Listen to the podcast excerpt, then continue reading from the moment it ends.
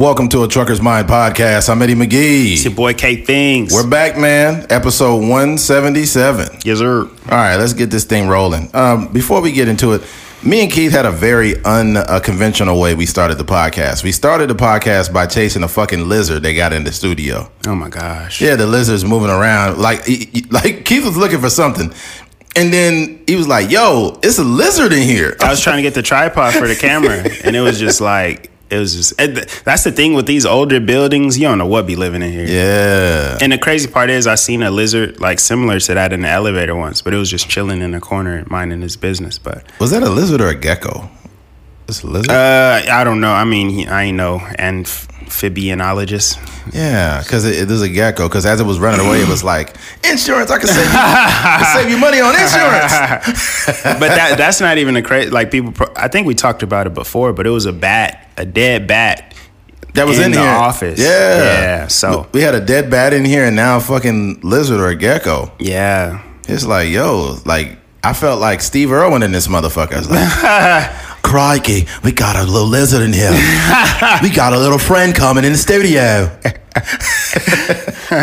right now, I'm in uh, Bakersfield, California, and we're trying to get a lizard of you. He's a very good little, he's a squirmy little fella. Squirmy little fella. they they slang. It's so hilarious. That was Oh, funny, man. Rest in peace, Steve Irwin. oh, for sure, man. Yeah. All right. Um, this is this next thing is a very unfortunate circumstance, um, but it's it's really fucked up, and I need all the listeners to just listen very carefully, and you need to be careful about how you move in the world. Recently, a, a coworker of mine, um, this motherfucker just killed his wife and a neighbor. Um, and it and I I I just was in disbelief that this shit really happened. Yeah. Um, but it just gives you an idea that you are surrounded by people who could be sociopaths or just very dangerous people on a daily basis, and you don't know what these people are capable of. Yeah. You have no idea. I, I would see this guy daily at the yard. Um, you see if he needed any help. He was always like, "Oh man, I'm good, man. Hey, thanks, man. Appreciate it." Just very cordial. But at the same time, this dude is beating on his woman and then ultimately kills her. Fuck, it's fucking crazy. What's more eerie is the dude ended up getting a truck and the truck is still at the yard. Yeah. This motherfucker's a, fl- a straight up murderer. yeah. And the only reason why I could even talk about it now is because it's public knowledge. I'm still not going to use no names out of respect for the victims. I don't give a fuck about him, right? Yeah. But it's just crazy, man. It's crazy. And the dude got out of prison less than a year ago and talked about how, yeah, I want to do this with my life and I'm trying to do this and, you know, this, that, and the third. And, you know, you know, you know. It seemed to be moving in the right direction. It if he to has be- a truck. Yeah, he truck. got a truck. He's doing, he's working. And then, and then this. Yeah. It's crazy, man. Me and Keith talked about it a long time ago. Like when you go into Target, you just think like, yeah, I'm in Target shopping. It's somebody in Target that That's kills somebody. Straight murderer walking through Target. It's somebody in Target that's a sociopath. You need to be careful with who you flip off in traffic. Be careful with who you talk loud and get crazy with because people are crazy. yeah. They are crazy. Yeah, I think I think the the the biggest takeaway I had, and it's unfortunate the girl the girl that passed away, um, or she got the one that got shot. She was my age. I, I didn't I was I didn't know her personally, but you know it's Bakersfield, so you kind of know people by way of being at functions and you know sports and stuff like that. But um, it's the the thing that I see, and I and I see it with people on all different scales. Um, I think that we as uh, people are not mindful of the type of energy we're bringing in uh, to our relationships and the type of people we're, um, you know, courting or even Right. being married, boyfriend, girlfriend, or whatever. Like, I genuinely think now that we need to have um, some sort of like mental health aspect to our our, our dating Yes. you know what I mean. Like I, I don't know how they can implement it on Tinder or whatever, and I don't even know if it needs to get that far. But like it be people that you know we have probably um, you know, talked to, went on dates with, met for drinks or whatever the case may be, and they really like that type of person, a sociopath, a psychopath, whatever, whatever the case may be, and you don't even know that because um, Eddie, you talked about it before, as far as like all this stuff is situational. Right. So a lot of stuff we don't even know how people are going to react until they're Yes. until they're put into these situations. But I think like you know on a small scale, I know people um, that would have dudes or boyfriends that they talk to. They got whole other relationships, whole other Yeah. kids, and uh, you know uh, two or three girlfriends at the same time. Yeah. Um, dudes that lie about you know they uh, romantic life as far as like having like a baby on the side, but Right. also beating up they they girl, but also still you know sleeping with another girl and all, This shit be giving crazy. multiple girls naked dick, all this kind of stuff. Like these are the type of people that people are bringing into um, into their lives, and it's like Yeah. there's a certain like mental illness that is you know coming along with all these different relationships and people are either they they're either overlooking it or they're just dismissing it or they're just normalizing Yeah. uh, some of these behaviors and i think um, it's very unfortunate that um, that situation had to end like that but i think you know that person kind of passes away in vain if we don't learn our lesson as far as like yo we really need to be mindful Yeah. of the type of people that we're bringing in because we, we all know that when you're dating someone or you're, when you're in a relationship with someone you're all that baggage that they have they're bringing all of that into into the relationship So- Sometimes people bring baggage in the form of demons. And what I mean by that is is demons come from okay, for example, we live in a culture now where people have like appropriated toxic behavior and toxic relationships like mm-hmm. and they act like they don't like it, but they love it. Yeah. And it needs to stop. And the reason why is because when a person has demons, those it, demons can infiltrate your life. Mm-hmm. Ultimately, they can take your life mm-hmm. depending on what the you know the severity of the situation. Like for example, if you dealing with a girl right, and she says, "Yeah, my ex is like a stalker, and uh, he was crazy. He used to hit me." Right there, fellas, drop her. walk away. Walk away and leave her alone. Leave her alone. And the reason why is because her past and her demons can affect you in the present. Mm-hmm. You and here's the thing: you may think it's all good, and you know the toxic man is in her past, but you getting a knock on your door at four in the morning because he found out where you live and he got a Glock nine in his pocket.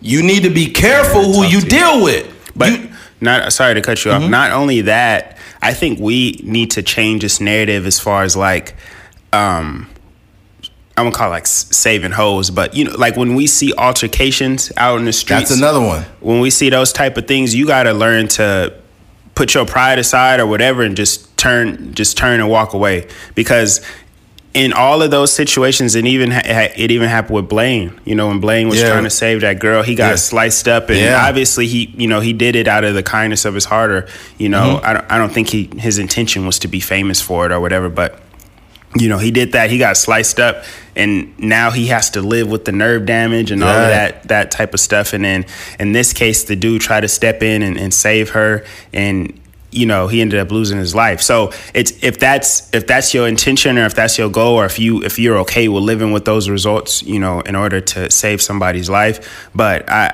I think that people have to realize that most of the time those situations don't end where you calming somebody down and then Right. everybody just walks away and go their separate way. Right. A lot of times those those situations end very violently. So I just think that men especially um, you know, we have to be, you know, mindful that if two people is arguing, if you can't, you know, if you can't get to the phone and call the police, um, it's not necessarily your job to try No. to go out there and save, you know, somebody in that case. I'm gonna be honest too, and what's crazy too is, and this is the fucked up thing, but it's the reality of the world. When a, if a woman is getting hit publicly, right? People will say, "You need to be a man. You need to step up and you need to intervene."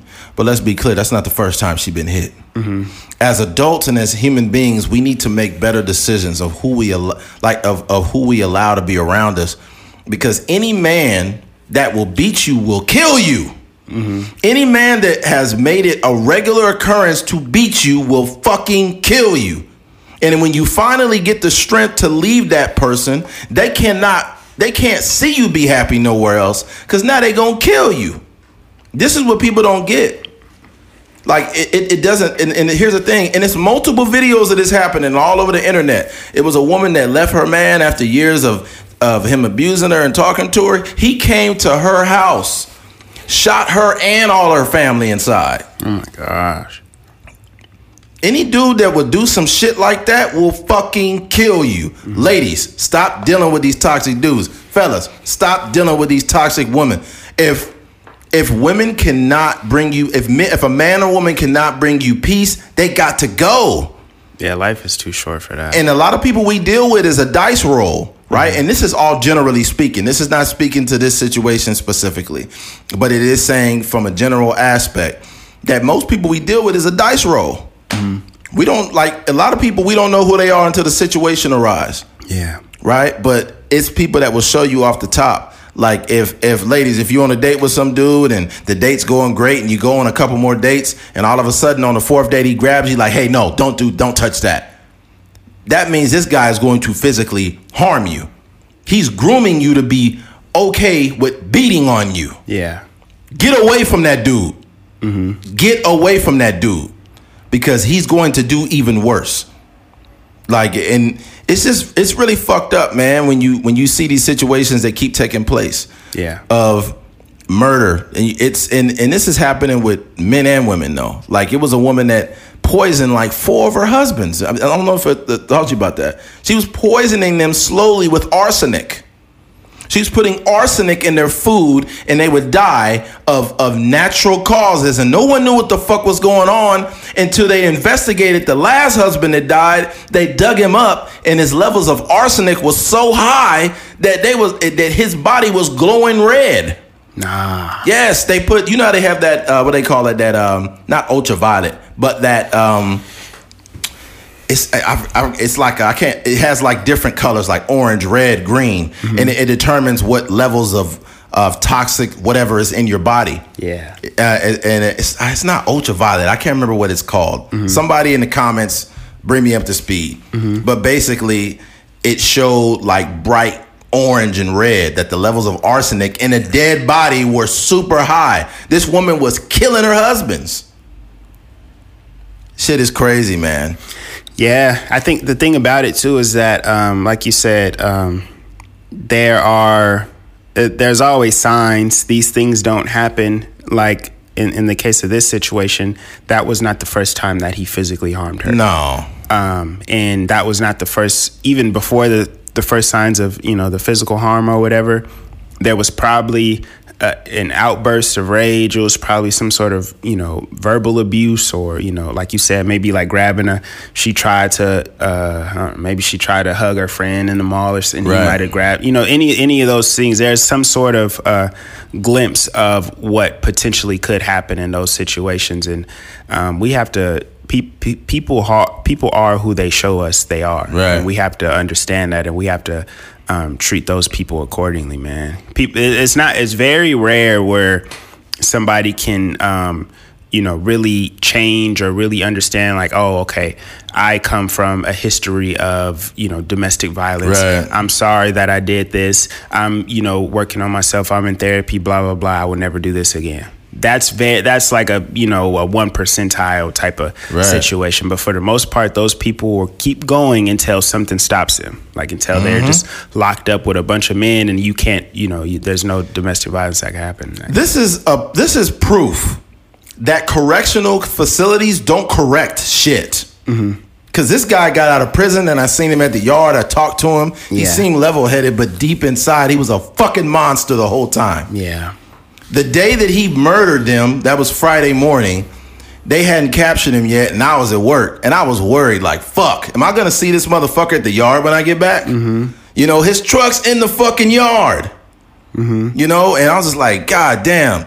Um, and it's crazy, man. Like, a lot of people that are locked up for certain crimes, keep them motherfuckers in there. Yeah Keep them in there, man. he this does dude, not deserve to be out ever yeah, what less than a year, this motherfucker's murdering people. His he murdered his goddamn wife in front of the kid. Oh my gosh.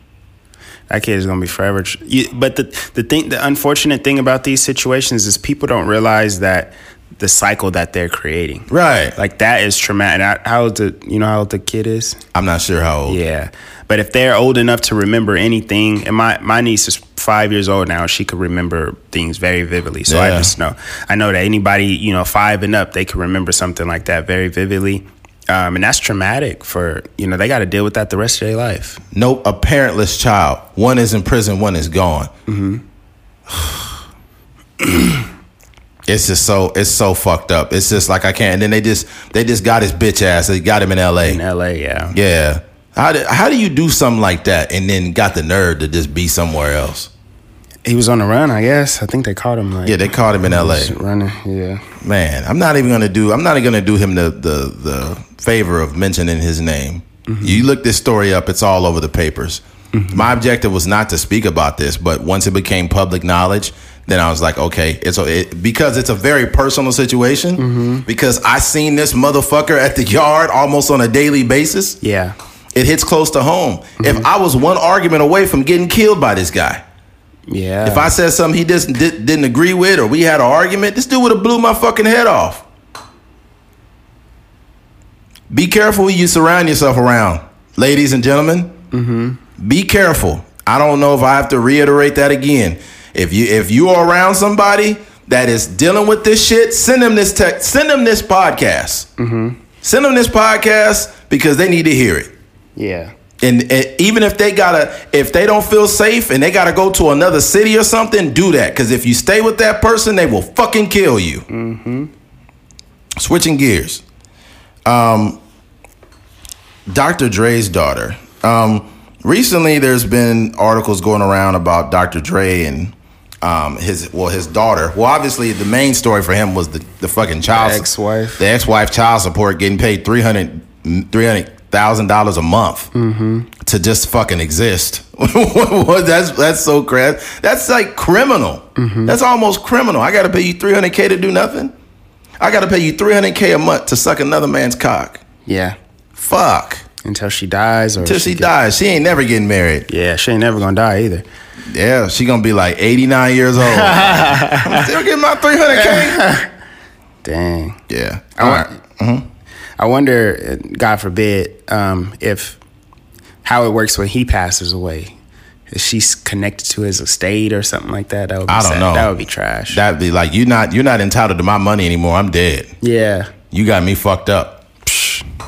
People and pe- I, I genuinely believe people like that tend to not be very smart with their money. So she's Mm-hmm. probably you know because she she if you're asking somebody for three hundred thousand, that probably means that you're not making that kind of money outside of this relationship. No, not at So, all. You're not doing anything. Yeah. Yeah. Now she could just go live her life and fuck young rappers now. Um Uh, Dr. Dre's daughter, Latanya Young, talks about being homeless despite her father's 800 million fortune. Uh, she's been estranged from her hip hop mogul father for 18 years, and now Latanya Young, 38, Dr. Dre's eldest daughter, uh, has it has it also admitted to being homeless. The mom of four says she's living out of her rental car and working min, uh, menial jobs for food delivery services, Uber Eats and DoorDash, and at warehouse in the U.S. I'm taking odd jobs just to make it now. She told the Daily Mail, I got paid $15 an hour um, as an assembler at the warehouse. I'm trying to keep my head above water. I've been in debt for a while. While while Dre has helped her in the past by paying her rent and giving her an allowance to help take care of her children. Tatiana 16, Rihanna 13, DeAndre 8, and Jason 3. Latanya says she hasn't seen a cent from her wealthy dad since January 2020. She adds her, her plea from for help have fallen on deaf ears. End quote, I'm homeless and I've been reaching out to my dad. His lawyers has said my dad doesn't want to help me because I've spoken about him in the press. She says, I feel like I'm damned if I do, damned if I don't. Let's be very clear. You're a 38 year old woman with four kids. Why the fuck can't you pay for your own shit? Second of all, where's your baby's daddy? Mm-hmm. Where the fuck is he at? Your dad has been giving you an allowance. You are a 38 year old woman. What the fuck are you doing with your money? Yeah, you grown, grown. You a grown ass woman. Yeah. And then you had the nerve to say, well, he's putting up women in houses and he's paying for their stuff and this I and ain't got nothing to do with you. You a grown like this is this is why hear me out when I say this, folks. This is a bar. Sometimes helping people, you're not helping them. Mm-hmm. Sometimes helping people, you're not helping them. You're only enabling them. You're enabling them to do nothing. You're enabling them to um, wait on you to help them. You're enabling them to wait on a paycheck that they didn't earn. By the way, if he stopped giving you money in 2020, why are you broke in 2021? he been on, you've been on his payroll all these years. It, well, she. It, it was only a few months. I thought that No, I said 2020. 2020 So it's like it's been it's been like 15 months or something like 15 that. months. Okay, dang. Yeah. And you already living out your car? What the fuck are you doing? Do you got a drug habit? Um, do you blow your mo- what the fuck are you doing? And why do you have four kids that you can't provide for? I think that I think the thing that we get wrong um, as as a black community, and this is something that I I know that uh, a lot of white people don't deal with. When when a person in a black community gets on, they're expected to take care of anybody that's in a family tree. Yeah. Obviously, your kid, you're gonna take care of them or whatever, right? But we're expected to take care of our parents. You got to get your mom a crib. You got to, even if your dad is a drug abuser or whatever, you got to somehow make sure he's solid, give him some sort of funds to live his life. Right. Your grandma, she may not be doing so well, so you got to get her a little crib. She might live in, you know, and she might live in, you know, some like project in New York, so you got to get her a small crib in New Jersey, and and then crazy. your kids, you got to take care of them until they 38 years old or whatever the case may be. Um, but a lot of white people, we we seen it with uh, I forget, I don't know if it was like It's some Kirk Cousins or something like that. uh, Bernie Kosar. Co- what happened? I think Bernie Kosar actually went broke helping his family out and paying all his dad and parents' debt. No, I wasn't talking about. I was talking about more so on the opposite ends, where it's like, Oh, gotcha. The, the guy will, you know, sign a million dollar contract, and he's like, "Yeah, I don't have to take care of my parents. My parents, are, you know, they take care of themselves." And you know, just different situations like that, or even like, you know, the the um, my cousin is like in the Buffett family or whatever like that, but Right. Warren Buffett is. Um, he talks about him and even Bill Gates. They talk about we don't give our kids money like that. You know, obviously, like if they're they're never going to go broke or anything, but we don't. We're not just. I'm not just giving billion dollar checks out to to each one of my kids. No. Like they, I'm giving them the tools to in order to be successful out in this world. But I'm not just giving this. Uh, you know, I'm not giving them allowances and stuff like that. But I think that's one thing that as a, a black community, we I think we have to like change the narrative. Like the whole even like the I I feel some type of way about the general wealth generational wealth conversation because I think generational wealth is more about tools and resources, Right. not monetary thing. Like Dr. Right. Dre being Dr. Dre, and I don't know what type of conversations they had, but him being him is enough for you to be like, yo, my dad did this, he took beats, he did that. Mm-hmm. He started his record label. Like, what can I do to be uh, be an asset and not a liability in this Mm-hmm. situation? And I think that for those people that are criticizing Dr. Dre, I just want to know, like, what are you doing with your money? Mm-hmm. Are you taking care of? f- And and don't matter how much you have. I'm just saying in general. Like if you make if you make a uh, general manager wage at Taco Bell or something, are you divvying up your money uh, um, in a way that you're helping your grandma? You helping your kid that's Right. 18, 20 years old? Um, You could have done something. You could have took up some culinary art school. You could have been a private chef for your dad. You could have learned how to fucking I don't know. You could have learned how to mix and master or something. You could have done something An artist over. manager or A and R or Something. just Something. to bring, just to be an asset to the situation. Yeah, and you could have existed in that role. You mm-hmm. could have took care of your kids, whatever, and you would have always had money. Yeah. But when when somebody is a billionaire, or he's been a billionaire. I think he's worth eight hundred something million now. Mm-hmm. Um, but when you're paper. on paper, mm-hmm. right?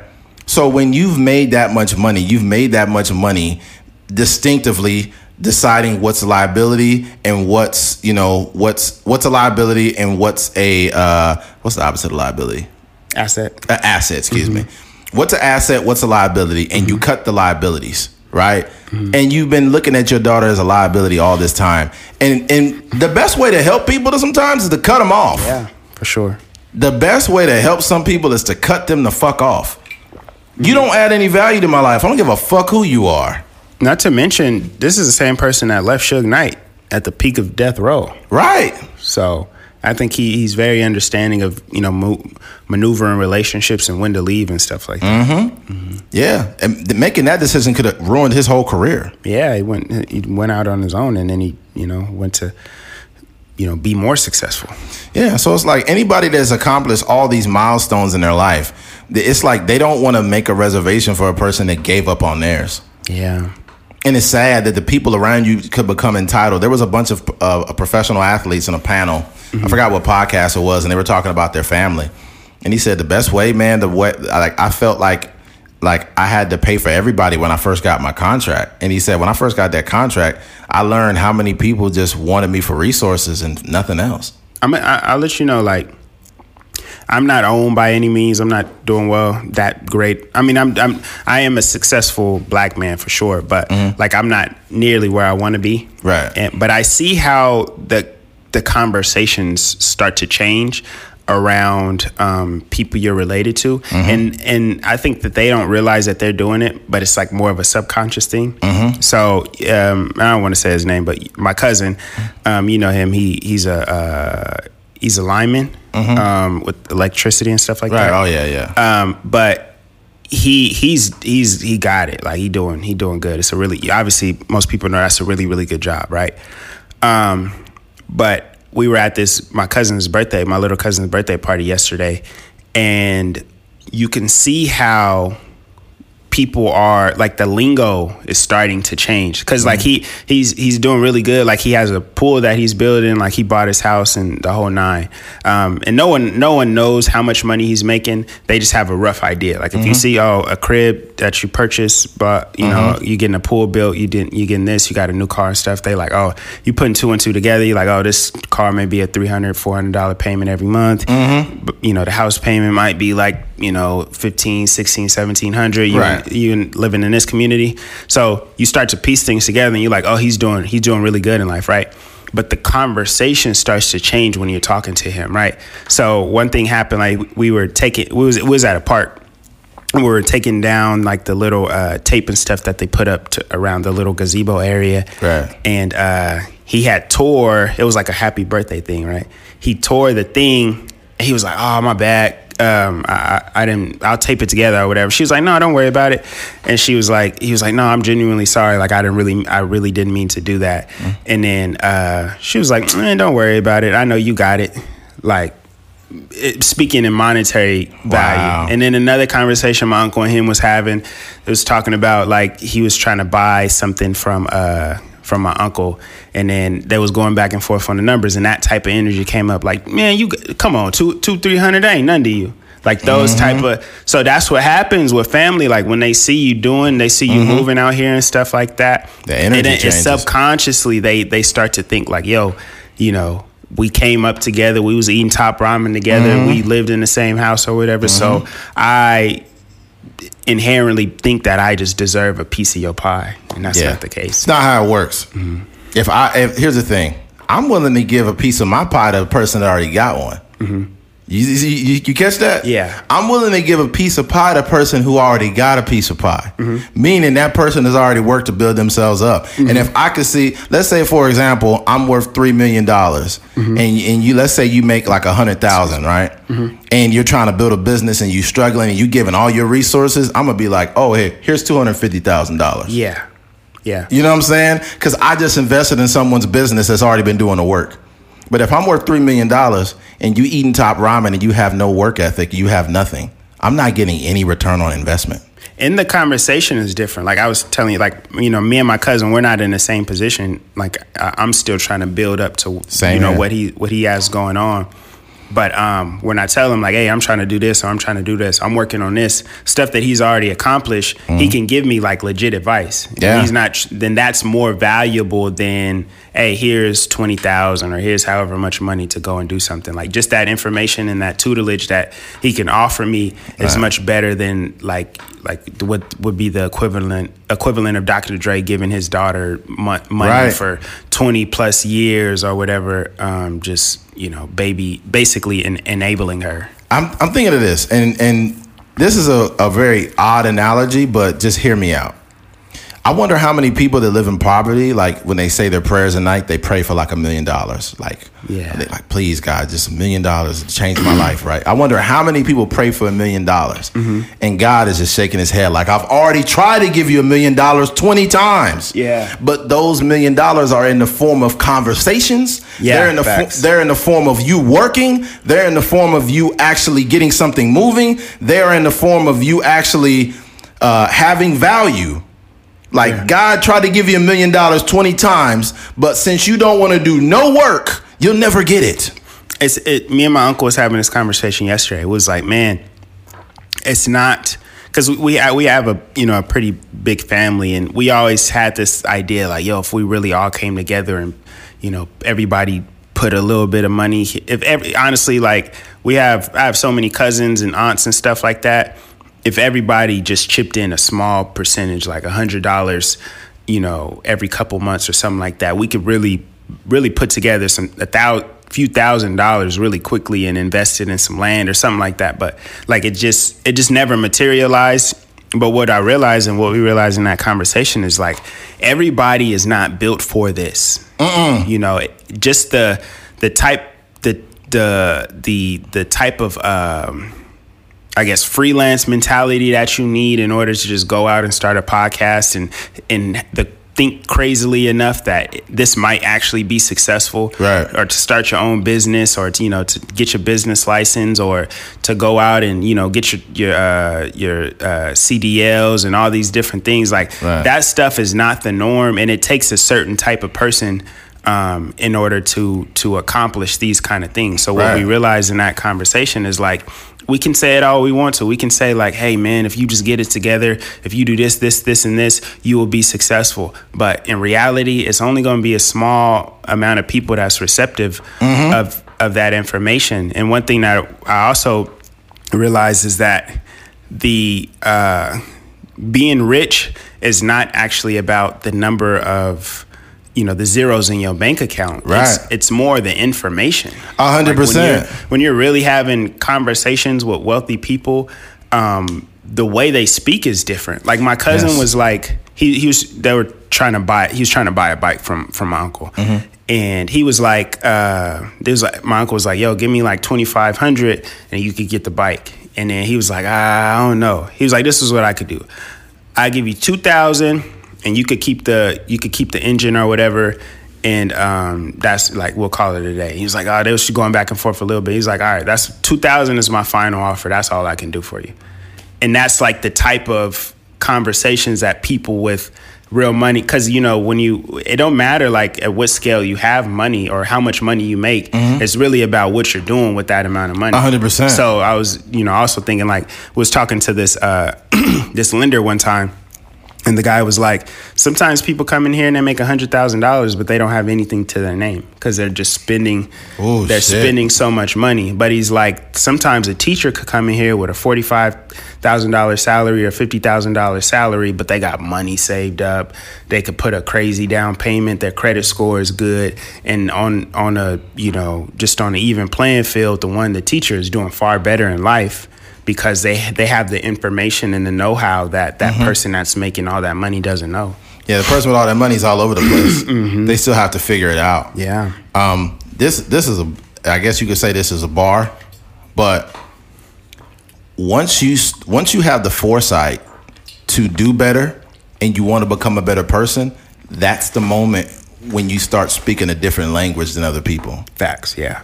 You- You're not speaking. You could be in a room of 20 people and you only can connect with one or two people because out of all those other people, they just looking at y'all like, what y'all talking about? What is that? What's mm-hmm. that? Like, if I get in a room, I may not have all the information, but my mind is in my mind is in such a condition to where I want to do better that I came across things that someone else is mentioning and I could learn from them, but I kind of could. It's kind of a momentum already in place. Yeah. because I've taken my taken the time and done my due diligence. Like if somebody's mentioning NFTs, and I'll be like, okay, I've always want to know more about NFTs. I know this about NFTs. Yeah. I know this about NFTs. Now that person who knows everything about NFTs is more likely to share information with me. They giving you game. They giving me game because they know I care. But if somebody's like, "What is an NFT? Where does it come from? What is that?" They know that you haven't even given a fuck and you haven't even tried. yeah, you so green. It don't even. It's not even worth the It's not worth. conversation. It's not worth my time or conversation Yeah. because you're not going to do anything with the information I give you anyways. yeah,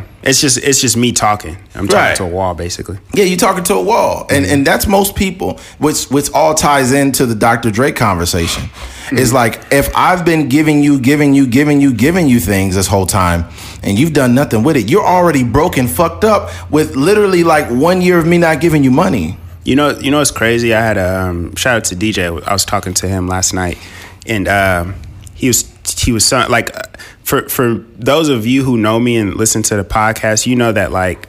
And even Eddie, sometimes like I, I don't have the either the mental capacity or the time to like always answer my, my phone. Like it'd be people calling me. I, I it's a, it's just I won't say it's a lot of people, but I would say on a weekly basis, it's probably like 10 or so people that call me and it's not like quick conversations. It's like mm-hmm. hey you know i was thinking about this blah blah and that short conversation probably turns into an hour mm-hmm. 45 minute conversation. So if those 10 if i answer that those 10 people's phone calls throughout the day that's 10 hours of my day that i am devoting to speaking to people right? So I know was, where you're um, going. I know where you're going with this. so a lot of times, like I have to consolidate or like kind of like, hey, I'll call him tomorrow. I'll call him, you know, if he calls me back or if it's that serious, hopefully he shoots me a text or whatever. Or if he leaves a voicemail, like I'll get back to it if it's a, an emergency kind of thing.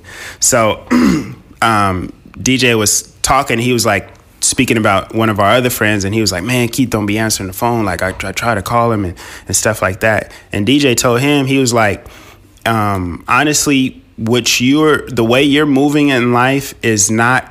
Um, you're not operating on a high enough level to uh, for Keith to devote time to answering your phone call every time you That's call. how it should be. And he was like, even me personally, he was like, I understand that Keith is a busy person. So what I had to do for myself is, first of all, only call him if it's some like if some if some something's really going on because we're all like busy people. And secondly, I gotta up my game in order to know that, or in order for him to see that it's value or it's money or it's something every time I call, it's, it's something of value that he would devote time in his day in order to take that that conversation, right?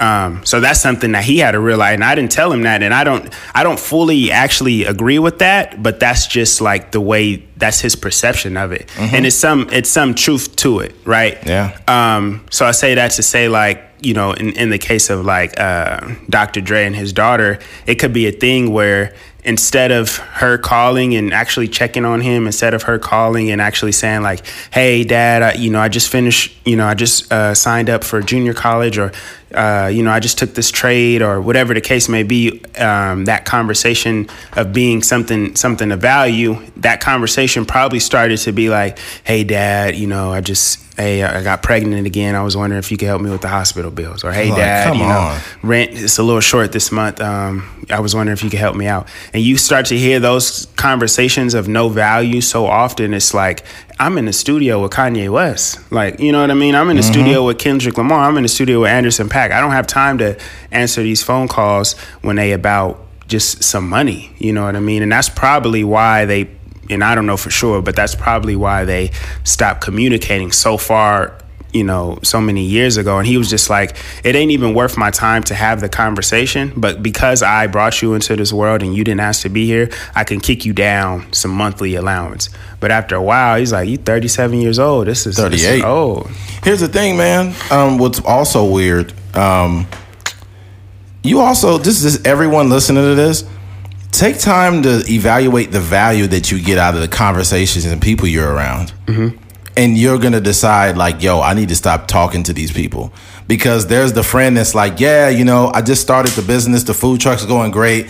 I'm just trying to find out if I could get a lower price on these tortillas from here, so I could sell these out. I could make this much money off of this. When you're having those conversations, those are powerful because it's showing a person is creating a they're creating a value on something and they're working and they're working diligently diligently to chase their dreams mm-hmm. right but then you talk to the other friend and let's say he's a construction worker and he's like i'm just saving my money so i can start my own business and i can get my own crew that's another powerful conversation mm-hmm. then you got the other friend hey yo we need to get fucked up we need to go to the bar dude we gotta go to the bar Yeah. oh my bad i'll, I'll hit you back later Y'all hit you up- to hang out? They'll hit you up again, man. You trying to hang out, dog? We gotta go to the bar, bro. We gotta go to the bar, dude. And some hoes. Get some hoes, dog. Get some hoes. Hey, I'm married. Oh my bad, I forgot, dog. I forgot.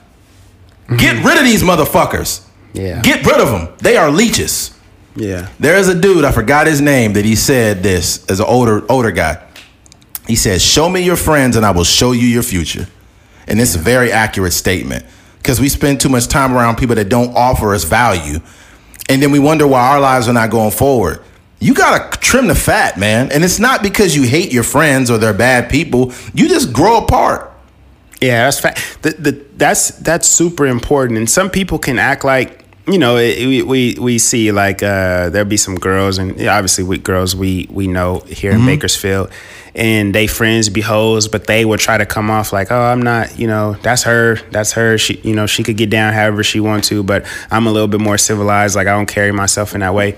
You may not be on that same scale. You may not be out as uh, as often as she, but you still have that same mentality because what happens is like we're um, approval seeking people, right? Right, right. So, in the case of any sort of friendship, like you know, when you see your friend doing something, it it almost become you almost normalize that behavior. So if you have a friend that's uh, consistently going to the gym and y'all hang out a lot, you probably gonna just want to get in the gym because it's like, yo, my, my boy in the gym. Yes. If you if you have a friend that's like cheating on his wife and y'all, y'all kicking it heavy, you probably gonna want to, you know.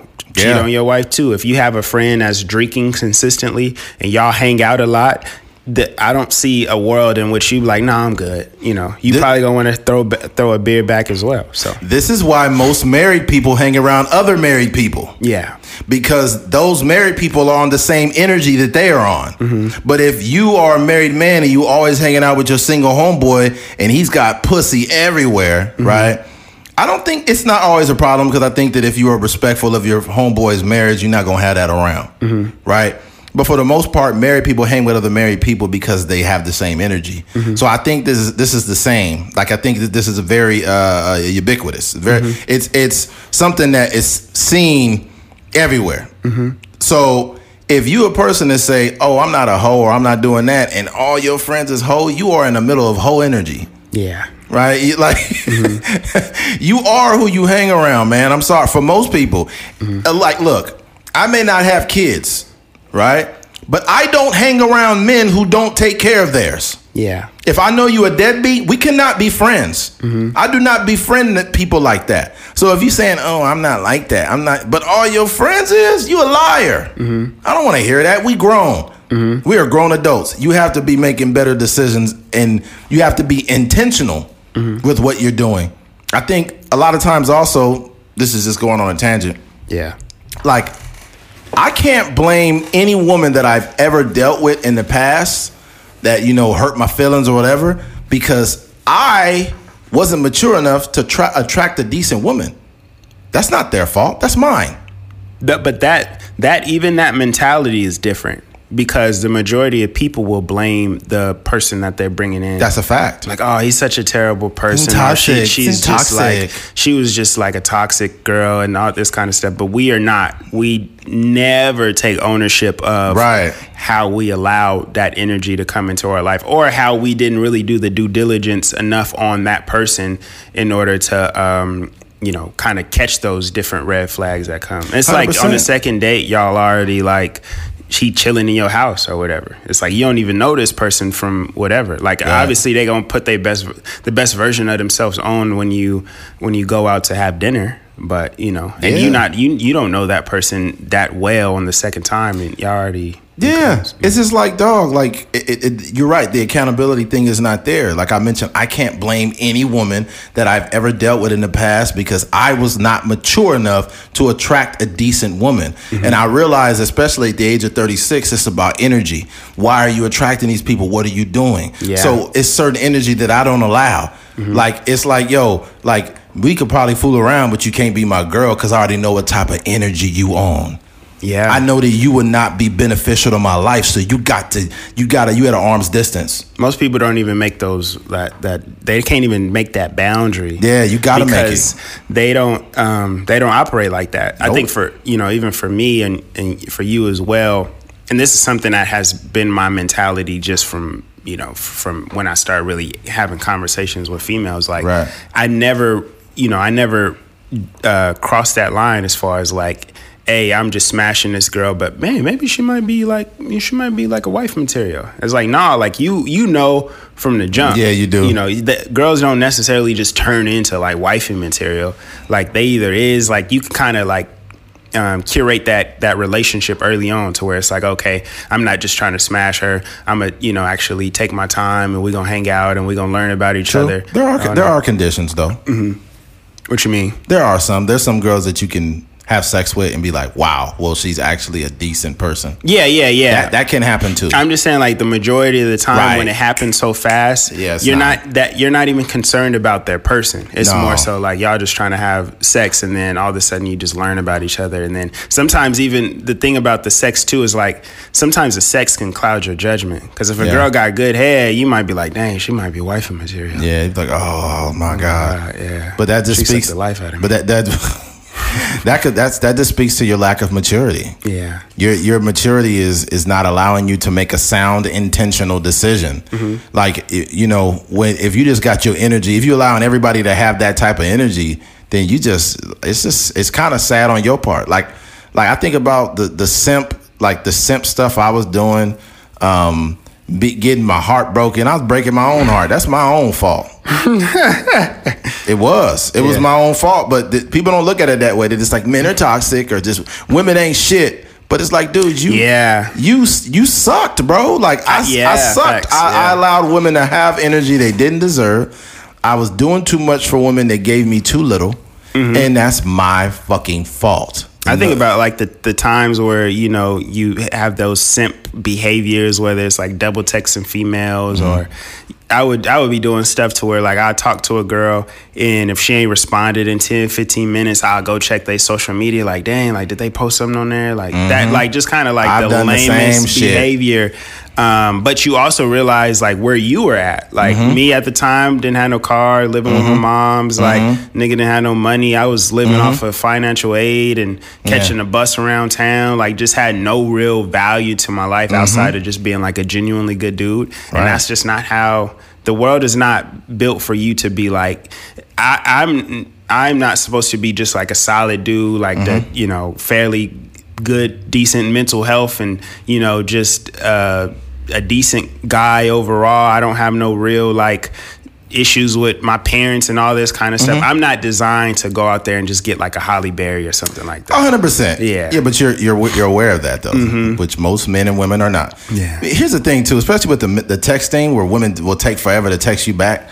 First of all, like just the average human being in the world is not that detached from their phone to where, oh my god, I'm a bad texter or this and that. So what I do when a girl take forever to text me back, I don't trip. I don't check what they doing. None of that, because I know their phone's right in their hand. Mm-hmm. I just be like, oh, oh, okay, so you a game player, okay, Yeah. okay, game player, all right.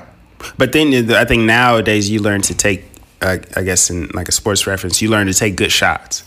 So, uh, you know, for a guy like uh, Kobe Bryant, he wasn't the greatest three point shooter, but he know in that mid range area he was he was lethal. So I think now, like being at your age and being in the space that you're in, Right. you know that you have a little bit more attention on you. Yeah. So your pick of the litter is a little bit different than Right. you having to just shoot these freaking half court Yeah. shots at like girls that you just see on Facebook and Instagram. and like bye. yeah, yeah. I'm not the that that dude that you play games with that's chasing you like, hey girl, I text you earlier. What are you doing? yeah, Yeah, because now you got a lot of a lot of people. I don't want to say women, but from as a man, women will do this to assume mind control or control over you. They want you to chase them. Mm-hmm. Like I'm not. You can't chase anybody. If you if you chasing somebody, that means they control you. Mm-hmm. I'm not chasing shit. If you running away, run the fuck off. Bye.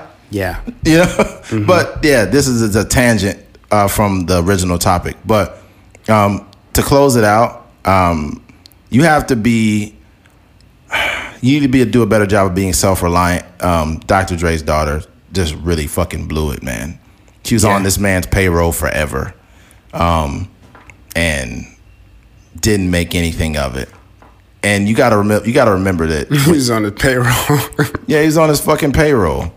She was on his payroll without doing anything. she was a tax write off. Yeah, That's funny. he would have been better off giving that money to to, to, to us. He would have literally been better giving Oh, us that facts. money. We would be decked out Oh in my god, we'd have top. Eh, and lighting. we'd have fucking three cameras in this motherfucker, There'd be different lights angles. hanging from the ceiling. we have It'd a stripper in this here. motherfucker, stripper pole and Yeah, shit. Hey, hey, man. Yeah. Yeah, it'd be crazy, man. Yeah. We'd be doing this out of we have a way more plus setup. By the way, folks, we are working on a better setup to make the aesthetic, the visual aesthetic better. Instead of just seeing two black guys talking with Yeah. different colored hats every week. Now you get These headbands. Y'all don't know Yeah, that. now now you're you're gonna get better. We got shit coming. Yeah, we do. sure. That's a fact. It's already in the works, but we got shit coming. I think it's better for like the the listener to go on a journey with somebody. Mm-hmm. Right. Like, it's gonna be five years from now when you know Eddie got multi million dollar businesses and you know maybe um, I'm out here directing movies and writing films and stuff like that and we still doing a podcast people gonna be able to look at it I and remember like, those guys. yeah like yo I remember they was in the little office and they was in. Bakersfield and blah blah blah so it's gonna be Yeah, and and, I, and my thing is, I'm I keep it loyal to the soil. I don't try to follow a bunch of people, so I still have that core core people that supported us from day one. the jump, yeah. I, I- we got people that we have that you know, you know, they was following us, listening to content, and now they pregnant or they having kids or they got married or this Mm-hmm. and that, and it's different people. You know, they moved to different places, and Yeah. and it's like and it's like you kind of low key on their journey too, yeah that's real which is dope, man. yeah It's- for it's some- sure it's and they some- be moving and grooving themselves it's people that have listened to the podcast who have passed on. Rest in peace, Gore Kopian. Rest in peace, Stanley Stansel. Mm-hmm. You know, it's been people. It's been all kind of different emotions, ups and downs, in different people's lives, Mm-hmm. and it's just a part of the journey, man. And you know, we just appreciate it. Yeah. Um. Geez, I had a I had a point I was trying to make. Jeez, it, it just it just slipped my mind. dang hopefully it come back to you Yeah, hopefully it does. But Mm-hmm. you know, there's that. Uh, switching gears, uh, you should burn bridges. Um, by saying you should burn bridges, it sounds asinine. Like you shouldn't burn bridges. You hear that a lot. Mm-hmm. You never know when you're gonna have to go back to that. But I think that you know, there's an that, that that's an old adage. You know, don't burn your bridges. But It needs more information. it needs more information because there are some bridges that you should burn intentionally. Mm-hmm. You should be intentional on the bridges you burn. And by that, I don't mean from a literal stance like, fuck y'all, I never come back here. Like, mm-hmm. don't do that. I mean, burn them. If mm-hmm. you have a job that, that was bad for your mental health that you absolutely despised and you leave that job, don't you ever go back. Yeah. Don't ever take a step back to that. Burn that bridge. If you come from a toxic relationship that you was in for five to six years and it was terrible, it ended in mm-hmm. divorce, whatever, burn that bridge. Don't you ever fucking go back. Yeah. That that that that person, that job, that thing should never be an outlet for you. Mm-hmm. When you burn your bridges, you can only go in one direction, mm-hmm. and that's forward. I don't give a fuck if you fail going forward. What what's like that bridge is not an option. Go to Google Maps and find another way around it. Yeah. Okay? That was a little a low key analogy right there. That nigga Eddie been spitting today. Spitting bars. nah, but it's just one of those things, man. I think that what we don't do is we don't burn these bridges. There are people that will break up with somebody and get back with them 15 times. Mm-hmm. What are you not learning? Yeah. That person's not changing. What the fuck are you doing? You're gonna die someday. You are going to fucking die. We're all gonna die. That is an irrefutable point. So you're gonna die taking the same motherfucker back 13 times? Are you stupid? Yeah. Okay, I could see one time. One time it didn't work out. Y'all almost y'all broke up for a little bit. You got back together. Man, it ain't no second chances, bro. You not if you're not married to that person too, get rid of them. Yeah. Get rid of them. You got to move on. By the way, you need to be okay first by yourself and then move on from that. By the way, you need to be okay with yourself regardless of what your situation is. So if if you had a job that's not pleasing you, whatever it is, you need to be okay in your own mind to say, "Look, I'm okay with moving forward from this situation and never having to look back." You know, but don't just pack your bags right away. Make sure you are in a position emotionally, financially, mentally, whatever. And when you move on from it, you got enough strength and momentum to never look back again. Mm-hmm. But it's it's it's it's important to do that with intention. Yeah. Yeah, I agree. I think I think some like obviously cliches are cliches for a reason as far as like there are examples of people's you know where um, maybe they got fired from a job and you know they went away peacefully and stuff like that. And then that same job doubled back you know two or three years later and offered them a much better position. And they were like yo if i would have burned those bridges like i wouldn't have been able to get that opportunity Or Right. Maybe somebody you know in the entertainment industry felt slighted about something or somebody and then you know a couple years later they offered them a huge deal to sign a record record label or something like that. In those cases um, you know obviously those are those are important. But i think you know the point that we're trying to make is that it's um, it's different scenarios that um, that go with this that go with this point. There's oftentimes, like you said, different different relationships or um, even in the workplace. Like for me, um, there was. Uh, and I was telling Eddie this on the phone. I used to work at this place called La Mina out here in Bakersfield. It's like a uh, like a Mexican restaurant slash bar kind of club atmosphere kind of thing. And I used to be a, um, a bouncer there, a security guard. And um, when I was working there, God damn, my nose is itching. But uh, when I was working there, Delta variant, go ahead. yeah, the dust. but uh, when I was working there, there was time, and it was it was a very casual job. Like we actually started, like when we first started out, you get paid under the table, so you you might get like like a hundred dollars a night, or I don't. It might not even have been that much, but it was just a few, you know, some change every every night. They'll pay you like at the end out of the uh, out of the cash register, and then eventually, like it moved on to being like you know a, a, legit job, signing a, a W two, and you know filling out the application and all that kind of stuff, right? Um, but basically, uh, what happened was there was like a handful of security guards, and what was going on, like there was time. And at the time i was actually going to i was in, in college still. So at the time like what would happen was like before i dipped to work i probably got i had to probably get to work at like seven or something like that. And sometimes before i got to work maybe around 5.30 or 6 the guy that was kind of like the lead security guard would text me like hey you know don't worry about coming in today. Like somebody's going uh, fill Right. in for you. And sometimes it was cool because i was like man it's, it's perfect. Like i, I got to do homework tonight or you know I, just, I wasn't feeling like getting out anyways or i'm tired whatever the case may be. So sometimes it worked out.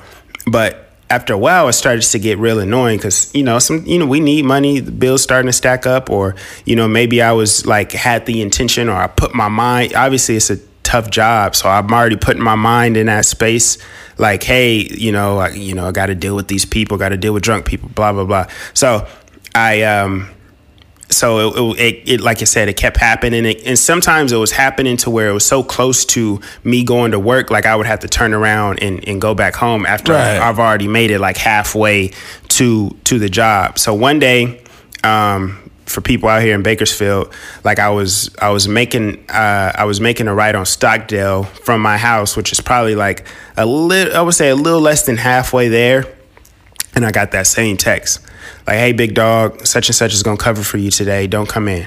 Um, take the day off or something like that." I looked at the phone. I just put the phone down, and uh, I drove home. And that was the last time I talked to them. They had called me like the next week or probably like the next day, like, "Hey, see you at six, seven thirty, or see you at seven, or see you at six thirty, whatever, whatever the time was." Didn't even didn't even answer the uh, the text message. Called. They probably like I think the next following week or the next day or whatever, same sort of text. And then I got a call, uh, you know, kind of checking on me. I didn't answer the, the phone call at all. So one day I was my boy had actually gotten into trouble that day. But I was chilling with my boy, and um, he had got, or I got a phone call from a random number, and I didn't know who it was, and they. Uh, I answered the phone because I didn't have the number saved. I answered the phone call. I was like, "Hello," and they were like, "Hey, is this Keith?" And I was like, "Yeah, what's up?" And it's like, "Why haven't you been showing up to work? Why haven't you been answering the text messages or anything?"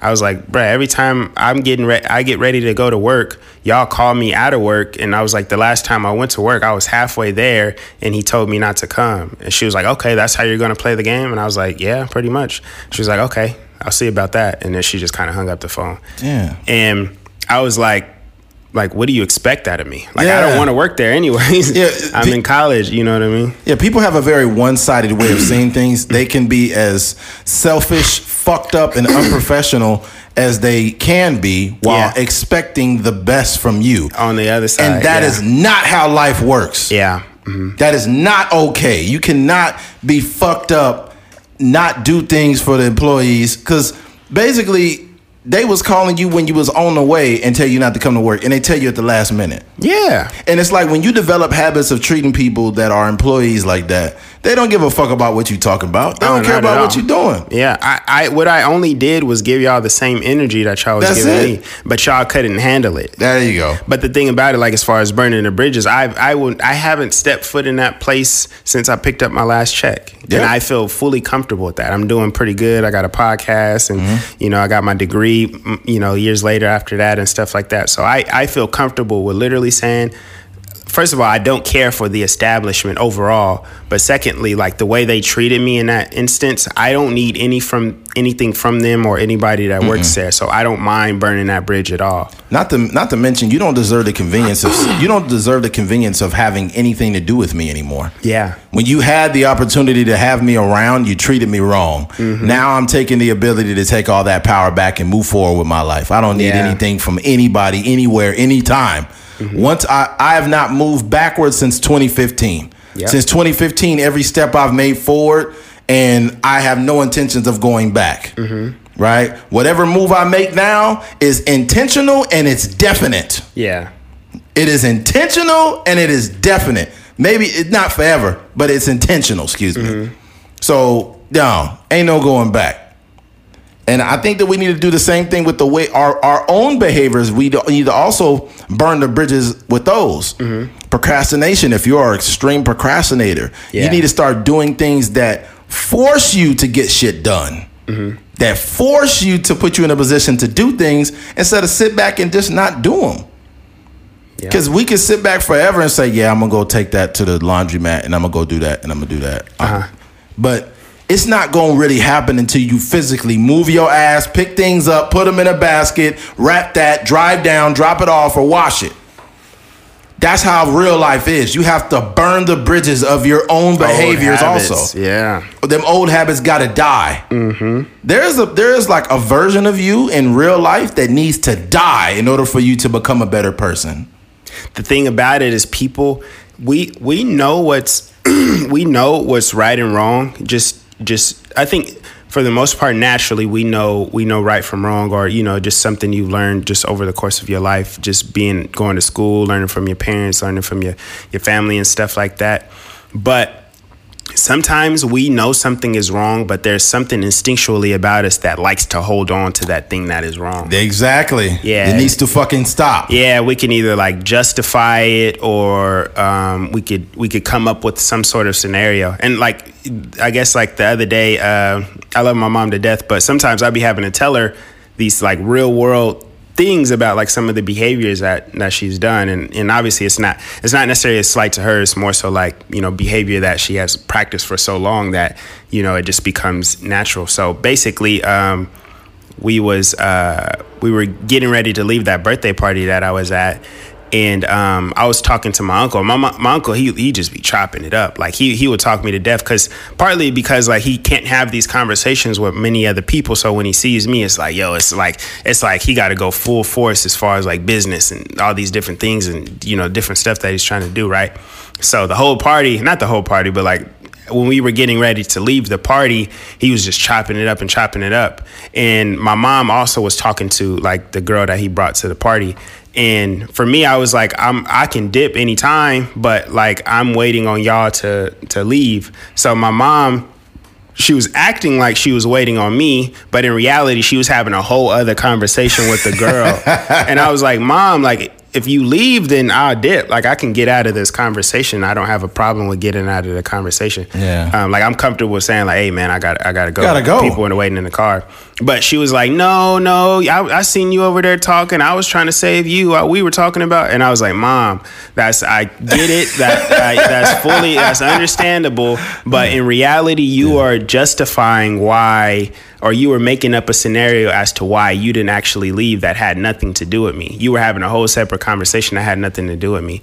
And she was like, no. And then I was like, mom, I get, I get it. I get it. Like, but in reality, this is mm-hmm. what really happened. But that's the, the type of stuff that we like to hold on as people like you know if if I probably if I never said that and we can, and I could only tell her that obviously because I got skin in the game like 29 years of skin in the game and we have a we have a database of like you know emotional connection and stuff like that.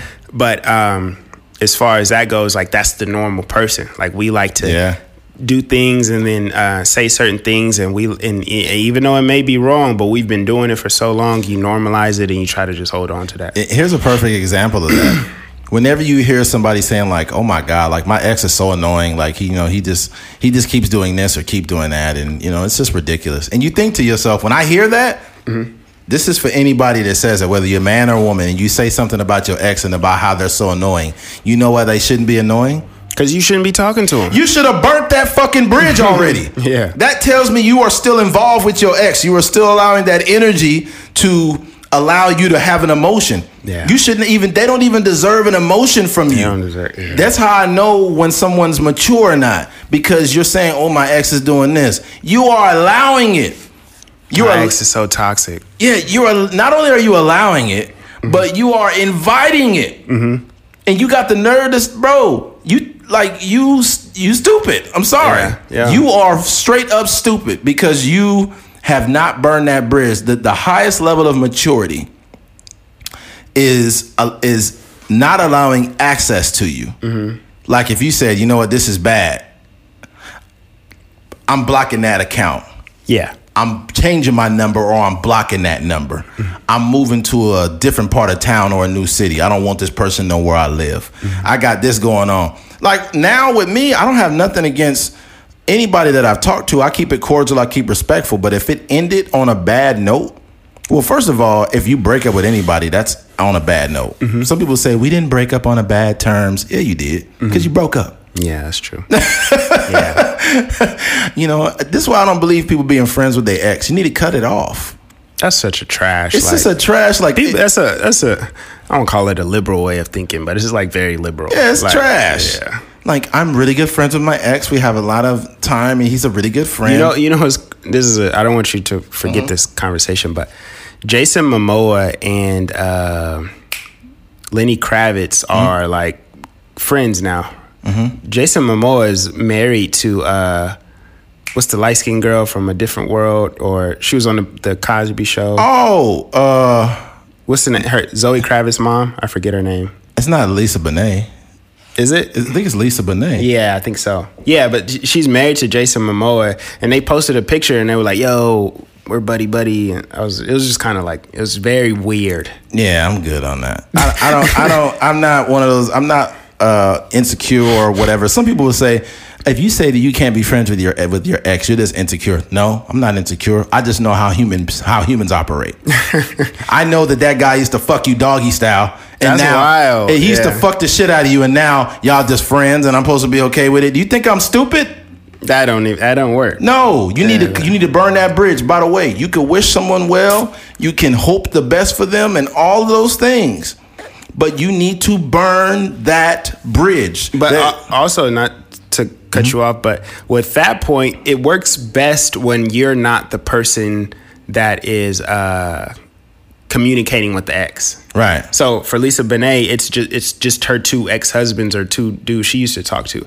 But if it was on the other hand with Jason Momoa and somehow like his ex girlfriend or his ex wife was coming around, I don't know if she would be able to actually handle that type of energy.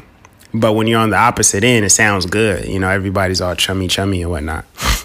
Yep, I was right. It's Lisa Bonet. She's uh, Jason Momoa's. I didn't even know they was married till I seen that She's picture. 53. Yeah. She look, She still look good, huh? Yeah, she looked pretty good. Yeah. How old is Jason Momoa? He gotta be I would say late thirties, early forties. Man. How old is he? 42. Forty two, yeah. Crazy. That's so random. I literally didn't know that they was even in a relationship. I don't be giving a fuck about shit like that. Yeah, but it was just it was just strange when I seen the picture because I always connected her to Lenny Kravitz, but I didn't I had no oh. idea of them like being. But yeah, He always looked like his hair is dirty. well, you don't take showers. Jason Momoa looked like a buff homeless dude. That nigga look like he'd be surfing all day long. Yeah, he like a buff homeless dude with, with tribal tattoos. Yeah, beach bum. Hey, what's up? My name is Jason. Yeah, If you don't get this buff homeless motherfucker away from me, I'm calling the cops. that's funny. yeah, man. But yeah, there's that. Uh, Well, I think I think that remember we were talking about. Um, I couldn't find it. I was looking for it when you were talking. Um, I couldn't find the actual story, but we were talking about that uh, comparable um, story to burning the bridge, as far as like. Um, there was so the things that I seen on here because basically it's a story about there was these uh, two countries or these two places they were at war. Oh, and they pulled yes. up. Yeah, they pulled up to the beach on ships and stuff like that. And basically, the commander of the um, of the the army or the the soldiers or whatever was like, "Yo, the, we need a point of no return. So what we're going to do, we're going to burn these ships down, and either we going to conquer them because we don't necessarily want or need a plan B. We gonna either uh, come in here and we gonna win this war, or we gonna we not gonna retreat basically. So he burns the ships down, and uh, you found it. Yeah, I found a reference. It says, Have you ever heard the expression burn the boats? It comes from 1519 during the Spanish conquest of Mexico when Hernan Cortez, the Spanish commander, uh, scuttled his ships so that the men would have to conquer or die. Basically, he created a point of no return for himself and his men. Yeah, but I said that it's it's like four or five different wars on here that have the same thing. Oh, really? So that's why I was saying I didn't know which one because it's another one that happened on the um the I the Iberian Peninsula with, uh, in 1711 uh, AD. So it's like four, it's like probably like five different stories of the same the same the same kind of thing. Okay. So basically, the thing is this it, with, with all of them, because it was more than one that burned the ships. Basically, by burning the ships, they had no option to retreat. Yeah. right? Going backward was was not uh, was not a thing. And there's another analogy that's even this just as good. Uh, man, I wish I could find it. Well, basically, Michael Jordan. I forgot which finals it was, but instead of packing for two days, Michael Jordan packed for one. Because he said we putting these motherfuckers out this next game. I, we not we not playing another game. So he only packed He one, one suit. suit, yeah. he bought he packed one suit because he knew we're gonna. Not only was it confidence, because you do have to have the confidence to move forward, but they was like, I'm not. de- I'm not relying on a second suit. Mm-hmm. Like this is it. Yeah. And we need to be intentional with our decisions the same way we need to burn those bridges. Yeah. You got to just deny access to motherfuckers. Yeah. Super important. You got to deny access. You have to make decisions going forward with intention, mm-hmm. and you have to have integrity to do this. When people don't, when people, I just pay it like now. I've gotten to a certain consciousness. I'm not making it like I'm just this super enlightened person, but I've gotten to a certain consciousness where I could just listen to people talk and be like, oh, okay, yeah, they ain't about this. Oh, okay, yeah, they do. Yeah, you can hear it. You, just let them you talk. hear it in their tone. Just let them talk. Yeah, you can hear it for sure. But yeah, I think that's an, that that analogy. I think more people need to apply that to their life because it'd be people people doubling back to they they ex husbands and people doubling back to ex girlfriends and boyfriends and it's like man, honestly, if y'all obviously you know people can work things out and people can learn and change and you know get some relationship therapy and stuff like that. But for the most part people are who they are. And the only thing that's going to change um, is their desire to have you around. It's it's more in those cases it's more like you don't miss something till you gone versus really like I'm really changing the the way I communicate. I'm really changing how I'm approaching this relationship. So Here it is. Because I love I love backing up the things that me or Keith say, and we like to back it up with facts. Michael Jordan told the team he was only packing one suit after losing Game Five in the 1993 NBA Finals. Michael Jordan, after losing Game Five in the, in the 1993 NBA Finals, with the series shifting back to Phoenix, told the team he was only packing one suit for the trip. Mm-hmm. So I'm not even going to entertain the option of playing them a second game. Yeah. That's what we got to do, man. Yeah. It- it- you have to. This is like a higher level of thinking. Yeah. And unless you're doing this, don't you dare. Don't complain to people about your ex. Don't complain about people about you know going back to a job you know after you left it and saying oh they ain't changed. Like what did you expect? I'm not doubling back to I'm not doubling back to shit. You got me fucked up. Yeah. Once you once you've experienced me in any capacity and it's over, sayonara, bye. Yeah. Yeah, that ain't happening again. Yeah. That's real. Yeah, but there's that, man. Um, switching gears, um, the metaverse, um, and we'll we'll get into metaverse and NFTs. And this is a conversation that a lot of people will have no idea what the fuck we're talking about. So I think it's important, you know, that I have some articles here to kind of explain what's going on. All right. This is what the metaverse is. All right. Let's go here. Um, all right. In the Facebook earn, in the Facebook earnings call last week, Mark Zuckerberg outlined the future of his company. The vision he put forth wasn't based on advertising, which provides the bulk of the Facebook's current profits, or in the increase of the over, overall size of the social network, which already has nearly 3 billion monthly active users. Instead, Zuckerberg said his goal is to his goal is for Facebook to help build the metaverse mm-hmm. a Silicon Valley buzzword that has become an obsession for anyone trying to predict and thus profit from the next decade of technology. I expect I expect people will transition from seeing us primarily on a social media company to seeing us as a metaverse company, Zuckerberg said. It was a remarkable pivot in messaging for the social media giant, especially given the fact that the exact meaning of the metaverse and what it pretend what it portends for digital life uh, is far from clear. In the earnings call, Zuckerberg offered his own definition. The metaverse is a virtual environment where you can be present with the with people in a in digital spaces. He said it's an embodied internet that you're inside of rather than just looking at it. We believe that this is going to be the successor of the mobile internet. And I have a huge problem with this. I have a huge problem with this idea of the metaverse because we still haven't conquered the current internet. Mm-hmm. You know how many people have like social media related and like anxiety or mental health issues regard in regards to social media? You know how many people go get cosmetic surgery due to people they see on social media? Like we still have not like social media should come with a warning label like cigarettes, but it doesn't and we literally have the nerve to try to innovate something new and we fucking haven't conquered this yet. I see a problem with it. And if you're supposed to be in the metaverse, here's the biggest problem with it.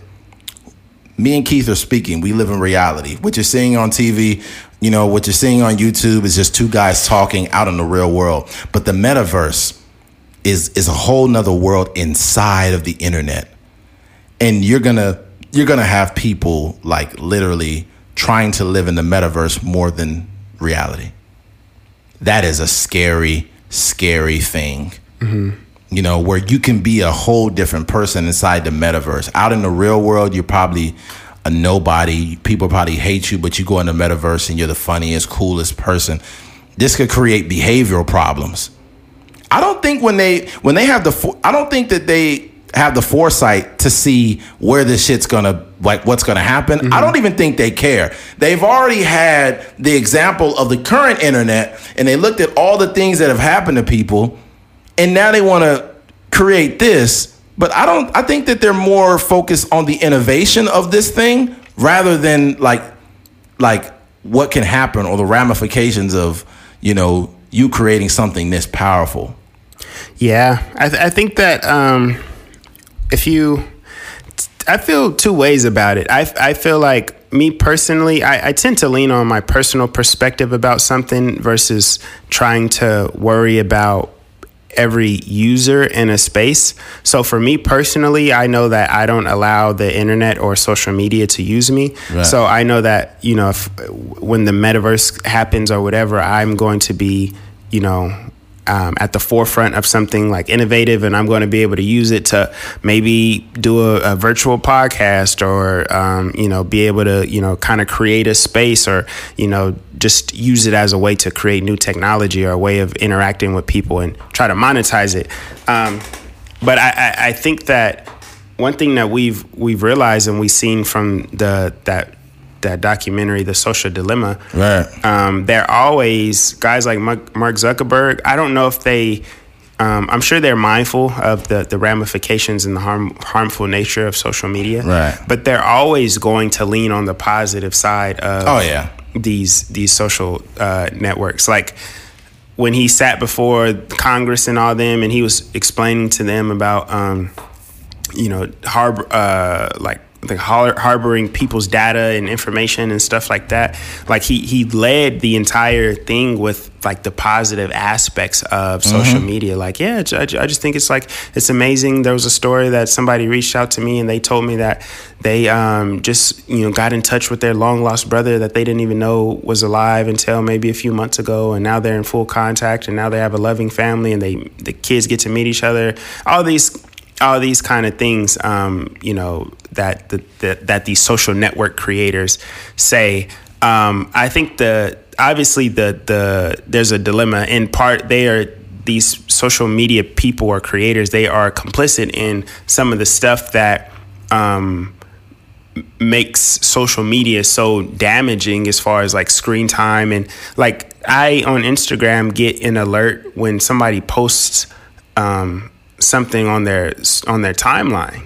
Like I don't I'm not signed up to know when like Eddie posts something on the timeline, but for whatever reason, I turn my notifications off. I turn mine off too, but it doesn't. That doesn't mean anything. If they want to send you a notification, they'll send you a notification. That's true. But not not overall. Like if you turn them all off or pause them all, then you know you won't get them. But sometimes, like I'll turn my notifications off for certain things, and I'll still get a notification. Mm-hmm. You gonna And- get this notification? yeah, and it especially happens when you're you're not very active on on Instagram or whatever social media. Yes, Like, they will on- send you one. Snapchat Yeah. does it to me. Exactly. So um, that's like the, the nature of these social media. So they are complicit and they are understanding that they are just trying to get people Yes. um, on their platforms and people to people to just keep their phones on. That's the name of the game, right?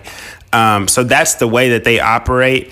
Um, but I'm a glass half full kind of person, so I don't necessarily look at it as like some sort of negative thing. I do think that it's it's a huge issue with like the people using it. Like we don't the people Yes. that are using it, they're not built for I mean we the the entirety of this podcast is about like the flaws that we have as human beings. So these are the same the same people that have these uh the mental illness or the sociopath people that we speak about prior or at the top of this podcast are the same people that are using social media Yes. or that are going to be in these these metaverses Yep. or whatever and um, we are not we're not really advanced enough as a people to really navigate this space or we're not even aware. There are people that i know that are like man i'm, I'm so tired of instagram or i'm so tired of uh, facebook or whatever but they be on there all the time. It's like that we don't even as a people we don't even have the um, the self-awareness or discipline to to delete these apps. Like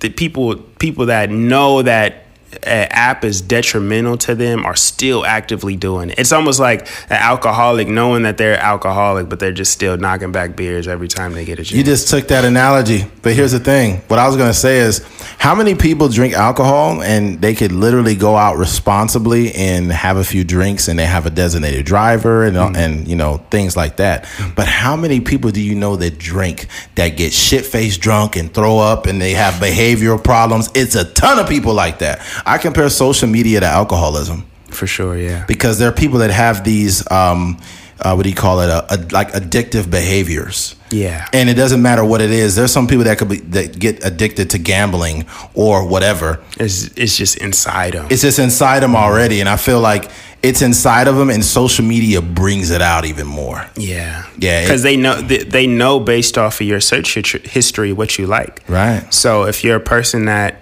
if you see somebody drinking or out partying and they, like you scrolling through the you could you could have no desire for like entertaining other women or no desire for Mm-hmm. entertaining like just some like people getting ran over by a car whatever you know whatever type Mm-hmm. of nonsense that pops up on like HotNewHipHop or whatever Right. but as soon as you see somebody partying you kind of looking at the video for like you know 30 40 seconds you're like dang they look like they're having a good time mm-hmm. so they gonna start curating sending you cor- uh, corona ads Yeah. and modelo ads and all this kind of stuff and the next thing you know it's just like you in the bar It- it's. drinking I think that it also there's no there's no correlating um, there's no correlating evidence or research, but uh, I think there is. But I think that it also things like marriages have Mm-hmm. gotten worse.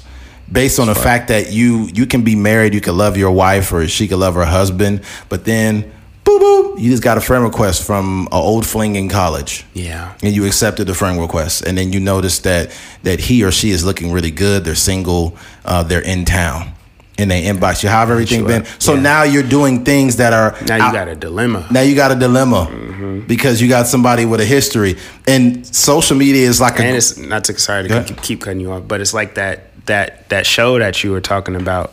Maybe that girl that the old fling from college had the craziest head, and your wife's head is just eh. Mm-hmm. Yeah. Yeah, that, that show is called Sex Life on Mm-hmm. Netflix. So it's it what it does is it throws this curveball that was not that did not exist before social media. Yeah. If you were a faithful person and you loved your wife or your husband back in the day, you had like so much less temptation because you literally were, you know, with your mate most times. And when you were away from them, you had like little fragments of of uh you know, temptation. Maybe you Flirting here and there. Yeah, maybe you seen a girl with a nice ass at the grocery store or mm-hmm. something. You went back home, but you bust open your phone. You got you got seven. You got like twenty girls you fucked in college that are your friends now.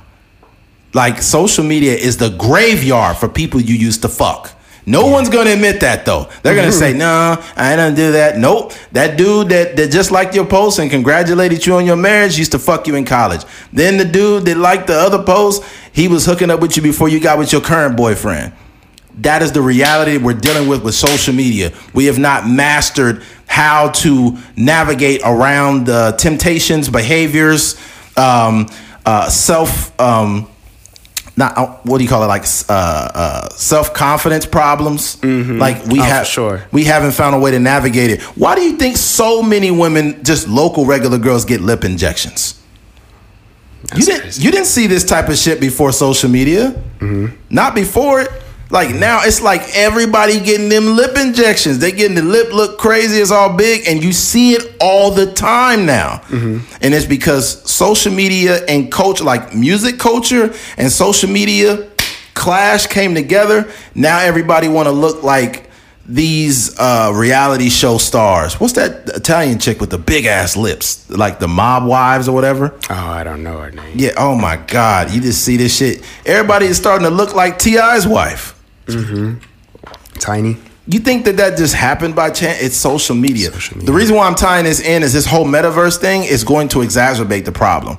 But yeah, you mentioned also like, or I, I think it was in the video that I watched about how um, people can live like these double lives. Like Yes. we, we we know there's like this this uh, kind of stereotype about gamers and computer nerds and stuff, anyways, where they're just sitting in a basement eating chips all day. They're probably fat, overweight, wear glasses and stuff like that. But you know, on the game or with the uh, on you know 2K or whatever, they're so dominant. There's you know the top you know five percent or top one percent of players in the world or whatever.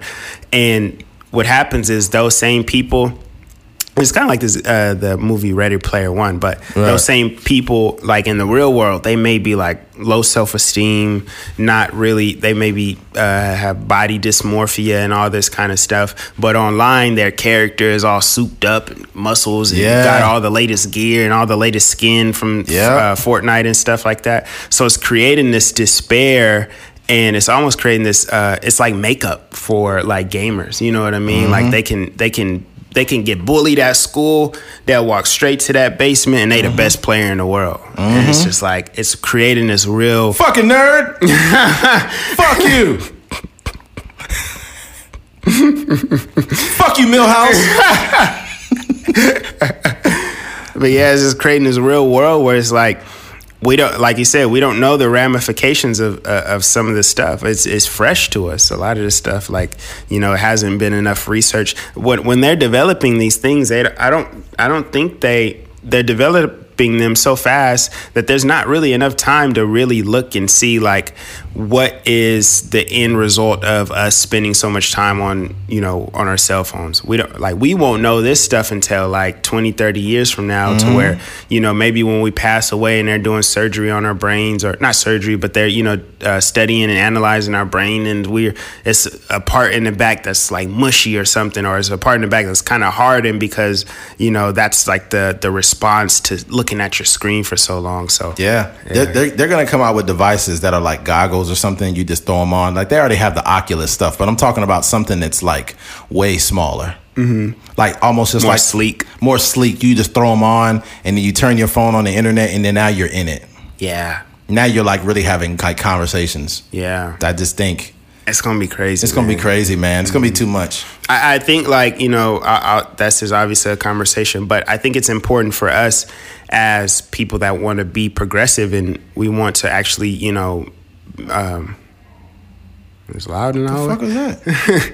but you know we want to be uh, progressive we want to start businesses and do all these different things i think it's important for us to be mindful of how we can uh, utilize these different things and like i said before like understanding how to use these things and not let them use us so you know if you're Yeah. you know the there's this guy named um, his name is ill mind excuse me and he has a um, he's super innovative as far as like the stuff that he's doing. And he did an interview with uh, this dude named T Minus. T Minus is a producer. He he produced uh, Middle Child for J Cole, um, and they had a whole interview.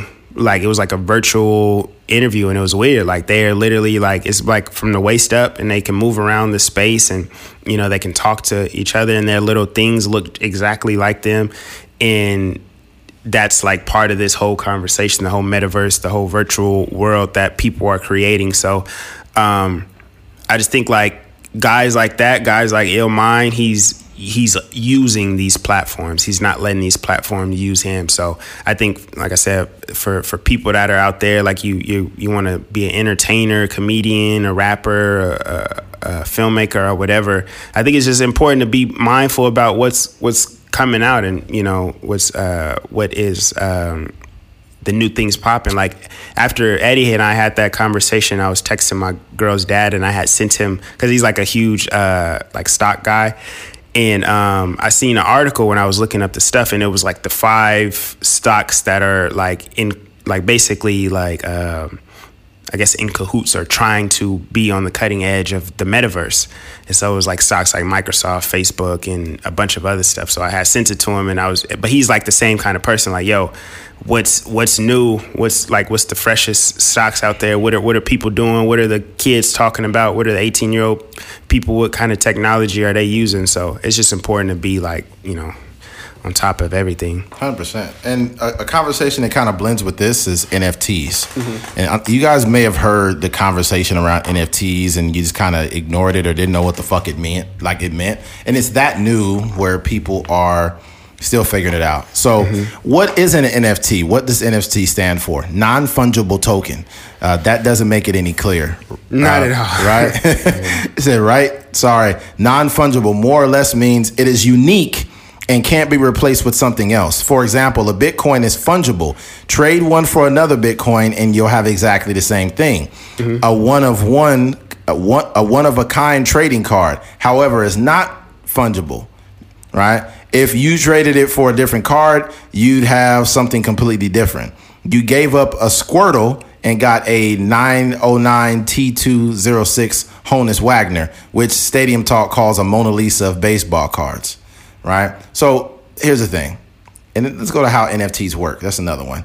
Um, at a very high level, most NFTs are part of uh, the Ethereum blockchain. Ethereum is a cryptocurrency like Bitcoin or Dogecoin, but its block but its blockchain also supports the NFTs, which store extra information that makes them work differently from, say, the an ETH coin, which is worth nothing. That other blockchains can implement uh, their own versions of NFTs. Let me let me try to like I won't say dumb it down, but I, I'm still wrapping my mind around what an NFT is.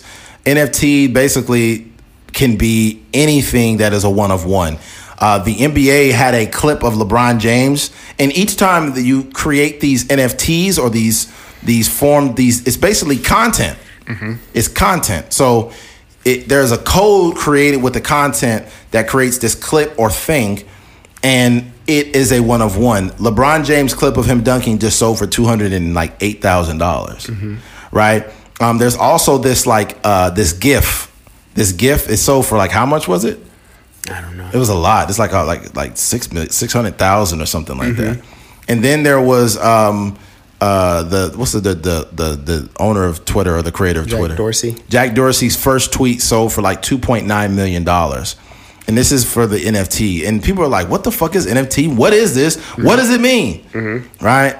It's basically it's how did they put it? They basically they, they talked about the blockchain. It's basically approved uh, transactions between people.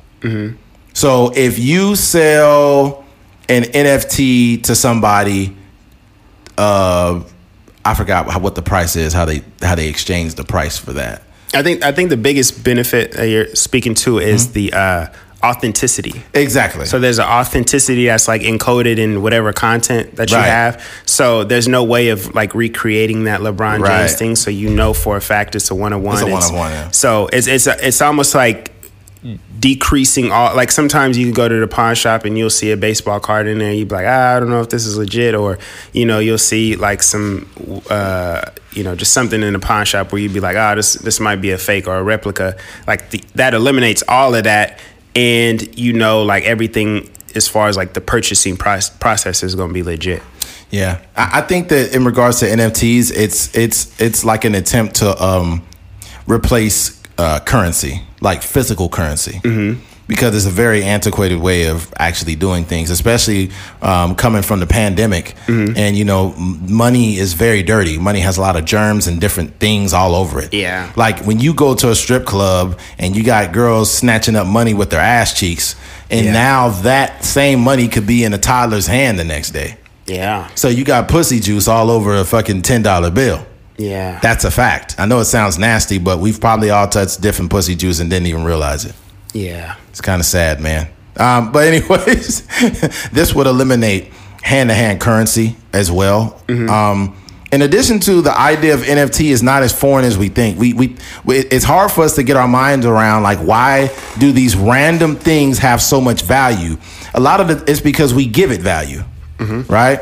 So, for example, the original NFT was land. Who was the first motherfucker to say, "Hey, this is my land, and I'm gonna charge you this much per acre"? We don't own anything.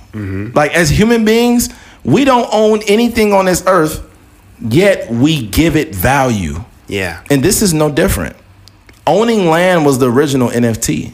Do you know? And this is kind of uh, going back to the whole uh, metaverse thing. There's a company out there that has that's selling virtual real estate. Right. Yeah. So they basically they have all the addresses that are currently in America, but they are selling that same property in a mm-hmm. virtual space. in a virtual space. Mm-hmm. That's crazy. This is how you create wealth. You create massive wealth by imagination, just creating nothing. There was an art piece that got sold and it was it was nothing. not an art piece. it was not an art piece at all. And he sold it for how much money? Do you remember? it was like five figures, I think. Yeah. this is like, and it's crazy, but the way we are psychologically, we we give things value. Mm-hmm. They don't. You, it doesn't like pop up with value. Like we give it value. Yeah. So and then we we look at it like, oh, why would I pay that much for that? Like for example, and it's probably not the best example, but Jordans. If Bob down the street came out with a shoe and said, "I'm charging the same as these Jordans," you'd be like, "Man, get the fuck out of here! Mm-hmm. I ain't buying that shit for two fifty. Who do you think you are, Michael Jordan?" yeah. Michael Jordan being one of the best players to ever play the game gave him value, and we gave him that value. Yeah, watching his game, watching his, buying his jersey. Right. So since we gave him that value, we're willing to pay $300, $400 for a pair of Jordans for yeah. a more specific pair that's, and we're looking for the most rare pair that costs 20000 mm-hmm. It's crazy. But yeah. this is this is how we operate, and I think that it's important to get on this type of shit early. Mm-hmm. I'm I, I, feel like I'm late to the party, even though I'm somewhat early. I, yeah, I, it's the only way you're gonna be super super early is if you got you you probably live in Silicon Valley and you like a guy like Chamillionaire. Mm-hmm. He probably knew about NFTs two years, a year and a half ago, and you know this is like everybody's just kind of catching up. Like you just got to be in the know, and you got to you you got to know people that are like moving out here in that space.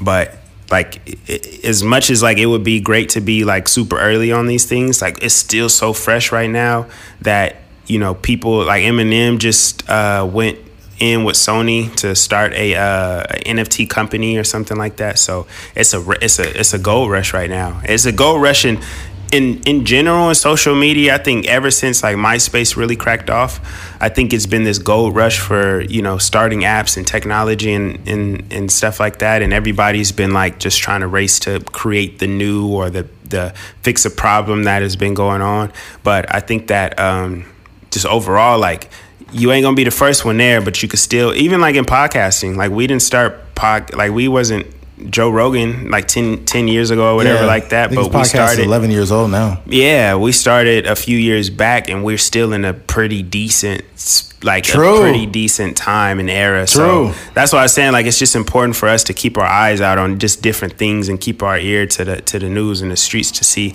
like what are people doing, like what are the young guys or what are the right. kids really because uh, that that when you when I was looking at that virtual property, I was like, that's I don't care about like that doesn't I don't know. Like currently in 2021, I don't currently care about virtual property. That doesn't mean anything. Like you can't actually live in there. Right. But I was thinking uh, as an investment, like the guy was selling some property or apartment complex for like four thousand dollars or something like that.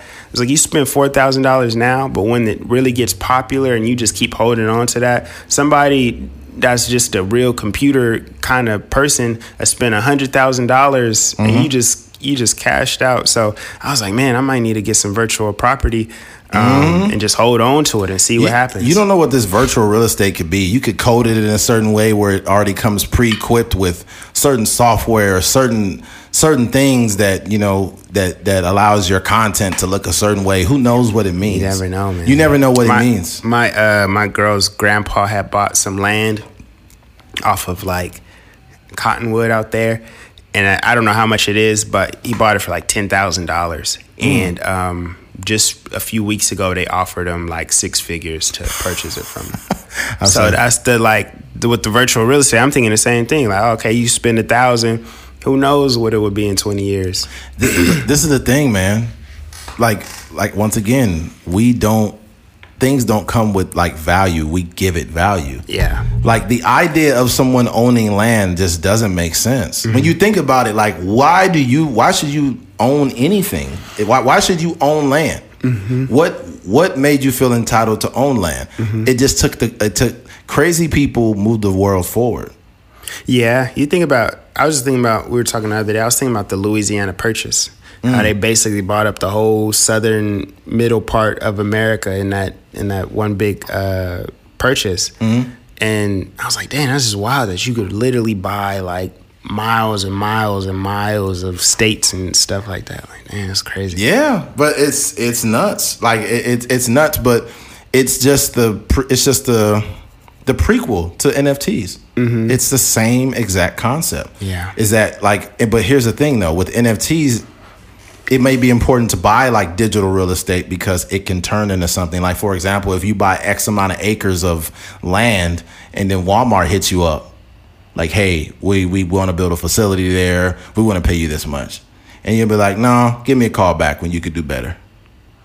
And Walmart is so calculated with the way they move mm-hmm. that they probably just going come back with a better price maybe or try to negotiate something in, in a way to where they'll get that land because I, I seen a little video where they were driving around the country and looking at different spaces and looking at demographics and all this kind of stuff and all that stuff is factored in. So if Yes. they actually choose a space like that, like they know, and they're also they're obviously going to come in low, but that's Mm-hmm. what negotiations are for. So Hundred percent. Not to mention, like there's certain businesses that um, are very, uh, very selective, and they've done their research. There's certain businesses that you will never see in a bad neighborhood.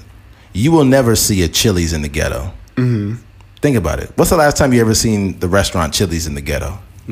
never. Never. And it's on purpose. I was talking to a guy that he worked. He had a degree. I forgot in what, but he was just telling us like, yeah, you'll never see places like Chili's or you know, like that's why when you're in mid city Bakersfield or East Side, there's certain establishments that don't exist out like in South Bakersfield or like in Rosedale. Like those places um, do not ever go to that side of town Yeah. and there's there's uh there's uh what do you call it there's there's intention behind that Yeah, it's yeah, it's just, it's like segregation almost. yeah it is you mm-hmm. start when you, the further you start going down here's the here's what's funny you know how brundage turns into stockdale right mm-hmm. this is what i want everybody to do I want you to go to Brundage at its furthest point on the east side, and I want you to drive all the way. all Just the way keep through. driving. Go all the way down Brundage, and then come. Eh, well, if you if you start on the east side of town, just drive down Brundage until it turns into Stockdale, and watch how everything changes.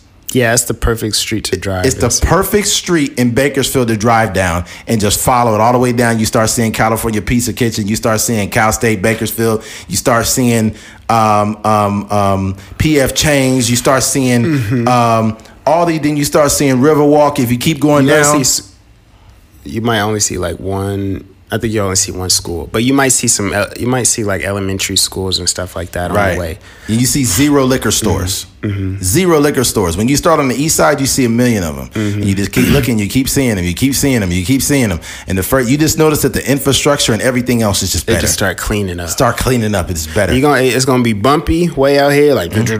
then you're gonna hit Stockdale and it's gonna be like smooth. smooth. And it shows like if, if people say things, um, things such as uh, you know uh, classism or systemic racism or whatever doesn't exist, then just do yourself a favor and go on the east side of town and drive back that way. And then you That's why- yeah, you see crazy. exactly what the fuck we talking about. Uh huh. Or if you live on out in Rosedale, take fucking Stockdale and drive all the way down and you'll see what we're talking about. Mm-hmm.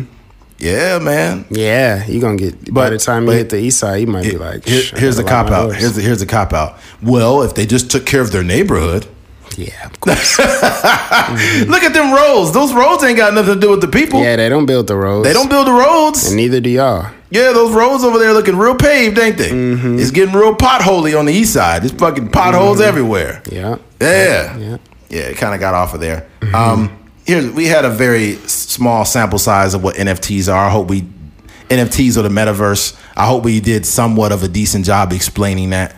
Um, yeah, it's it's a it's a thing. Uh, I think we were talking about on the phone. Like we don't know much about it because we're not in it.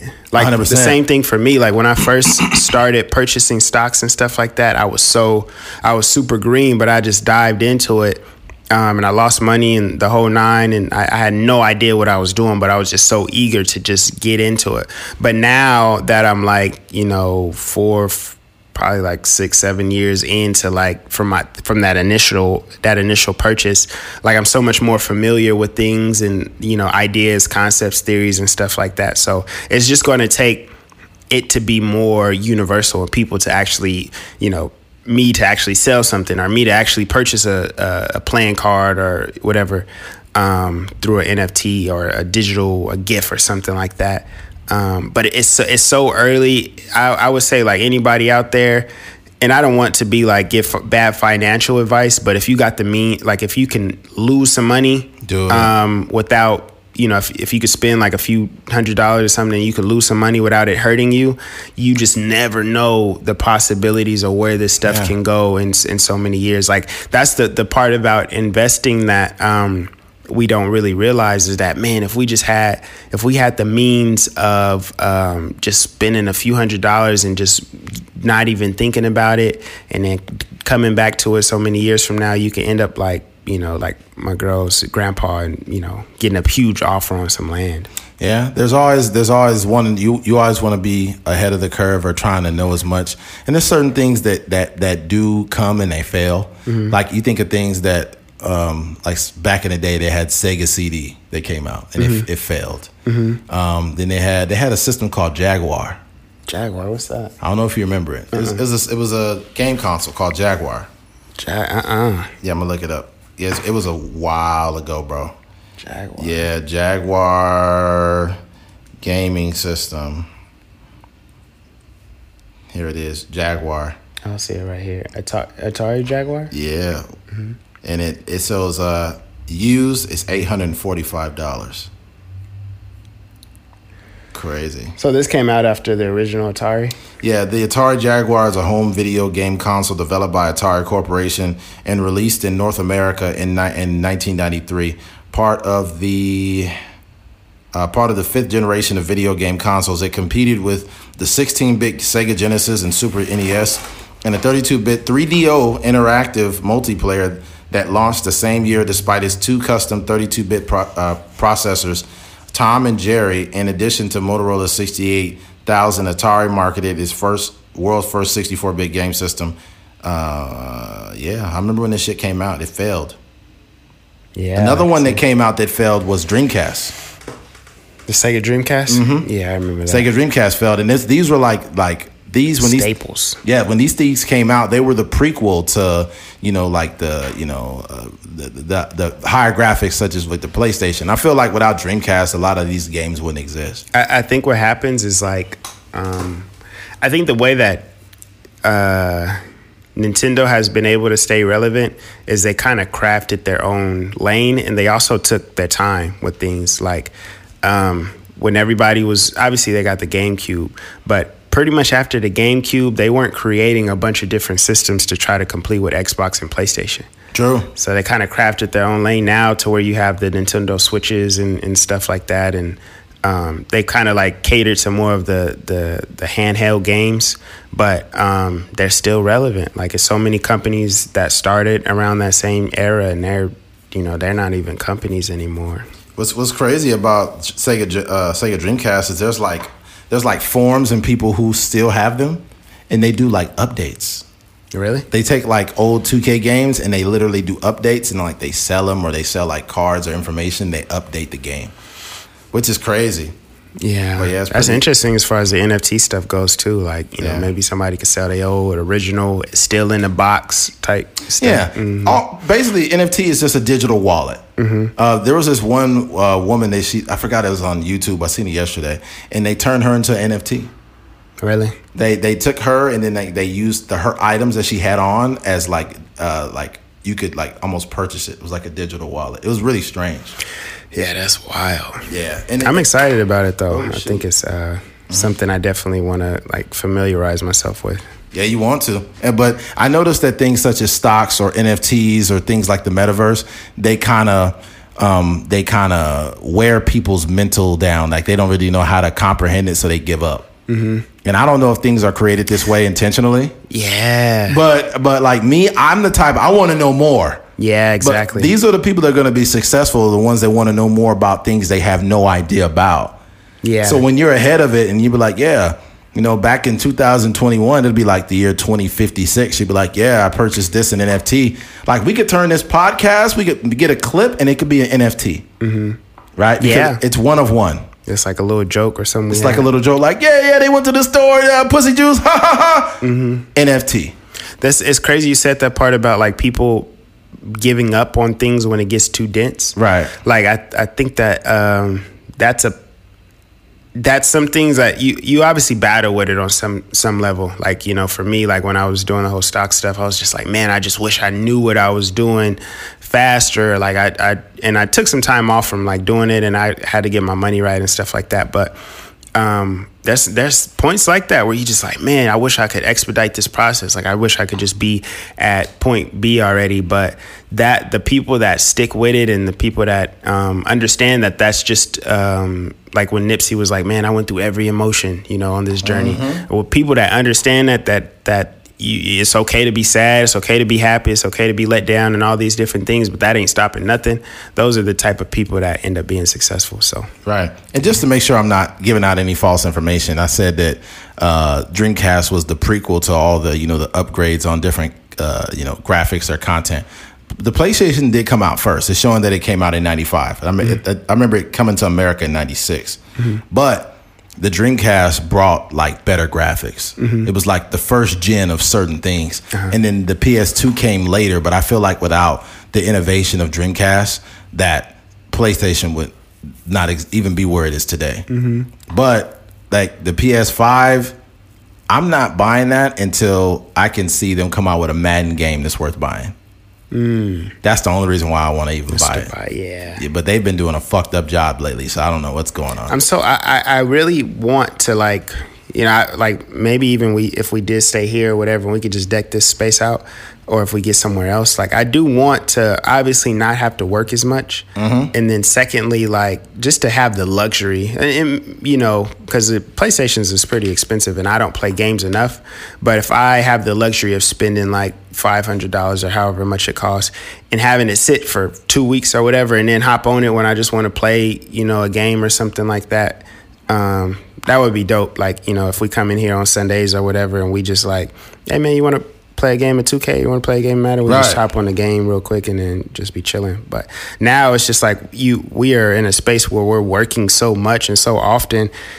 Excuse me, that we don't even have the luxury of just like playing games, which is unfortunate. Yeah, yeah, you gotta, you gotta, um, you still have to have that, that you know, that that that don't say child, but that playful like part of youthfulness. You, you need to unlock it. I just bought like two games and I've barely been playing them. Like when I get back, I'll probably hop on some MLB. I think I want to do that today too. Like I have a, a Nintendo Switch. I think I'm gonna oh, just buy a game like a yeah. Dragon Ball Z or something and just be playing it because yeah. I don't have much to do like after the pod. And we mm-hmm. finished really early. Guys, I was supposed to go out of town, but um, oh, that's what I thought I was about to say. But CAC was leaving, so they had to leave Bakersfield at like ten. Oh fuck! So there it just if unless we did the podcast at like freaking four a.m. Yeah. it wouldn't have, it wouldn't have worked. So I was like, whatever, I'm just chill the rest. Yeah, that's real, man. Well, mm-hmm. yeah I got I got nothing else. Keith, what you got anything else? Nah, man. I just appreciate y'all for tuning in and listening all the way through. If you if you made it this far, hundred percent, man. We appreciate it, especially mm-hmm. those you know when we're not goofing off and talking about wild stuff. You know, the ones that stick around for the information, the informal part of the podcast. That you know? that's why I was so impressed about this episode. And obviously, we like to joke and stuff, but mm-hmm. like there hasn't last week a little bit too, but this one we wasn't really like there wasn't no pussy juice jokes or Bill Cosby jokes or we really just speaking from the heart, giving real you know candid conversations yeah. about subject matters, and it's still and to me just sitting here I I can tell it's still interesting. It's 100%, not like right, you know, right. We don't have to rely on making people laugh and right. for them to listen to us. hundred percent. Like, I, but I think that whatever whatever bag you get into, you better be decent at it. Yeah. Like if you're going to talk about what the metaverse or UF uh, or or NFTs mm-hmm. or you know whatever the case, just make sure you're well versed in it at least enough to where you could guide people to more information. Yeah. You don't exactly. have to be the the gatekeeper of the information mm-hmm. or be a master of it, but you need to be somewhat versed in it know what you're talking about, mm-hmm. and actually give a shit about it. Mm-hmm. But yeah, there's that, man. Um, if you made it to the end of this podcast, man, we appreciate you. Um, oh, be sure to subscribe on YouTube and like on button. SoundCloud. Hit the like button. Yeah. And if you if you want to donate, go ahead and donate. If you don't, we appreciate you regardless. Yes, sir. The Cash App is on the left side of the screen. ATM Pod is the name of the Cash App. Mm-hmm. So uh, yeah, we appreciate you for listening to the podcast. My name is Eddie McGee. It's your boy K Fing. We are out of here. Peace.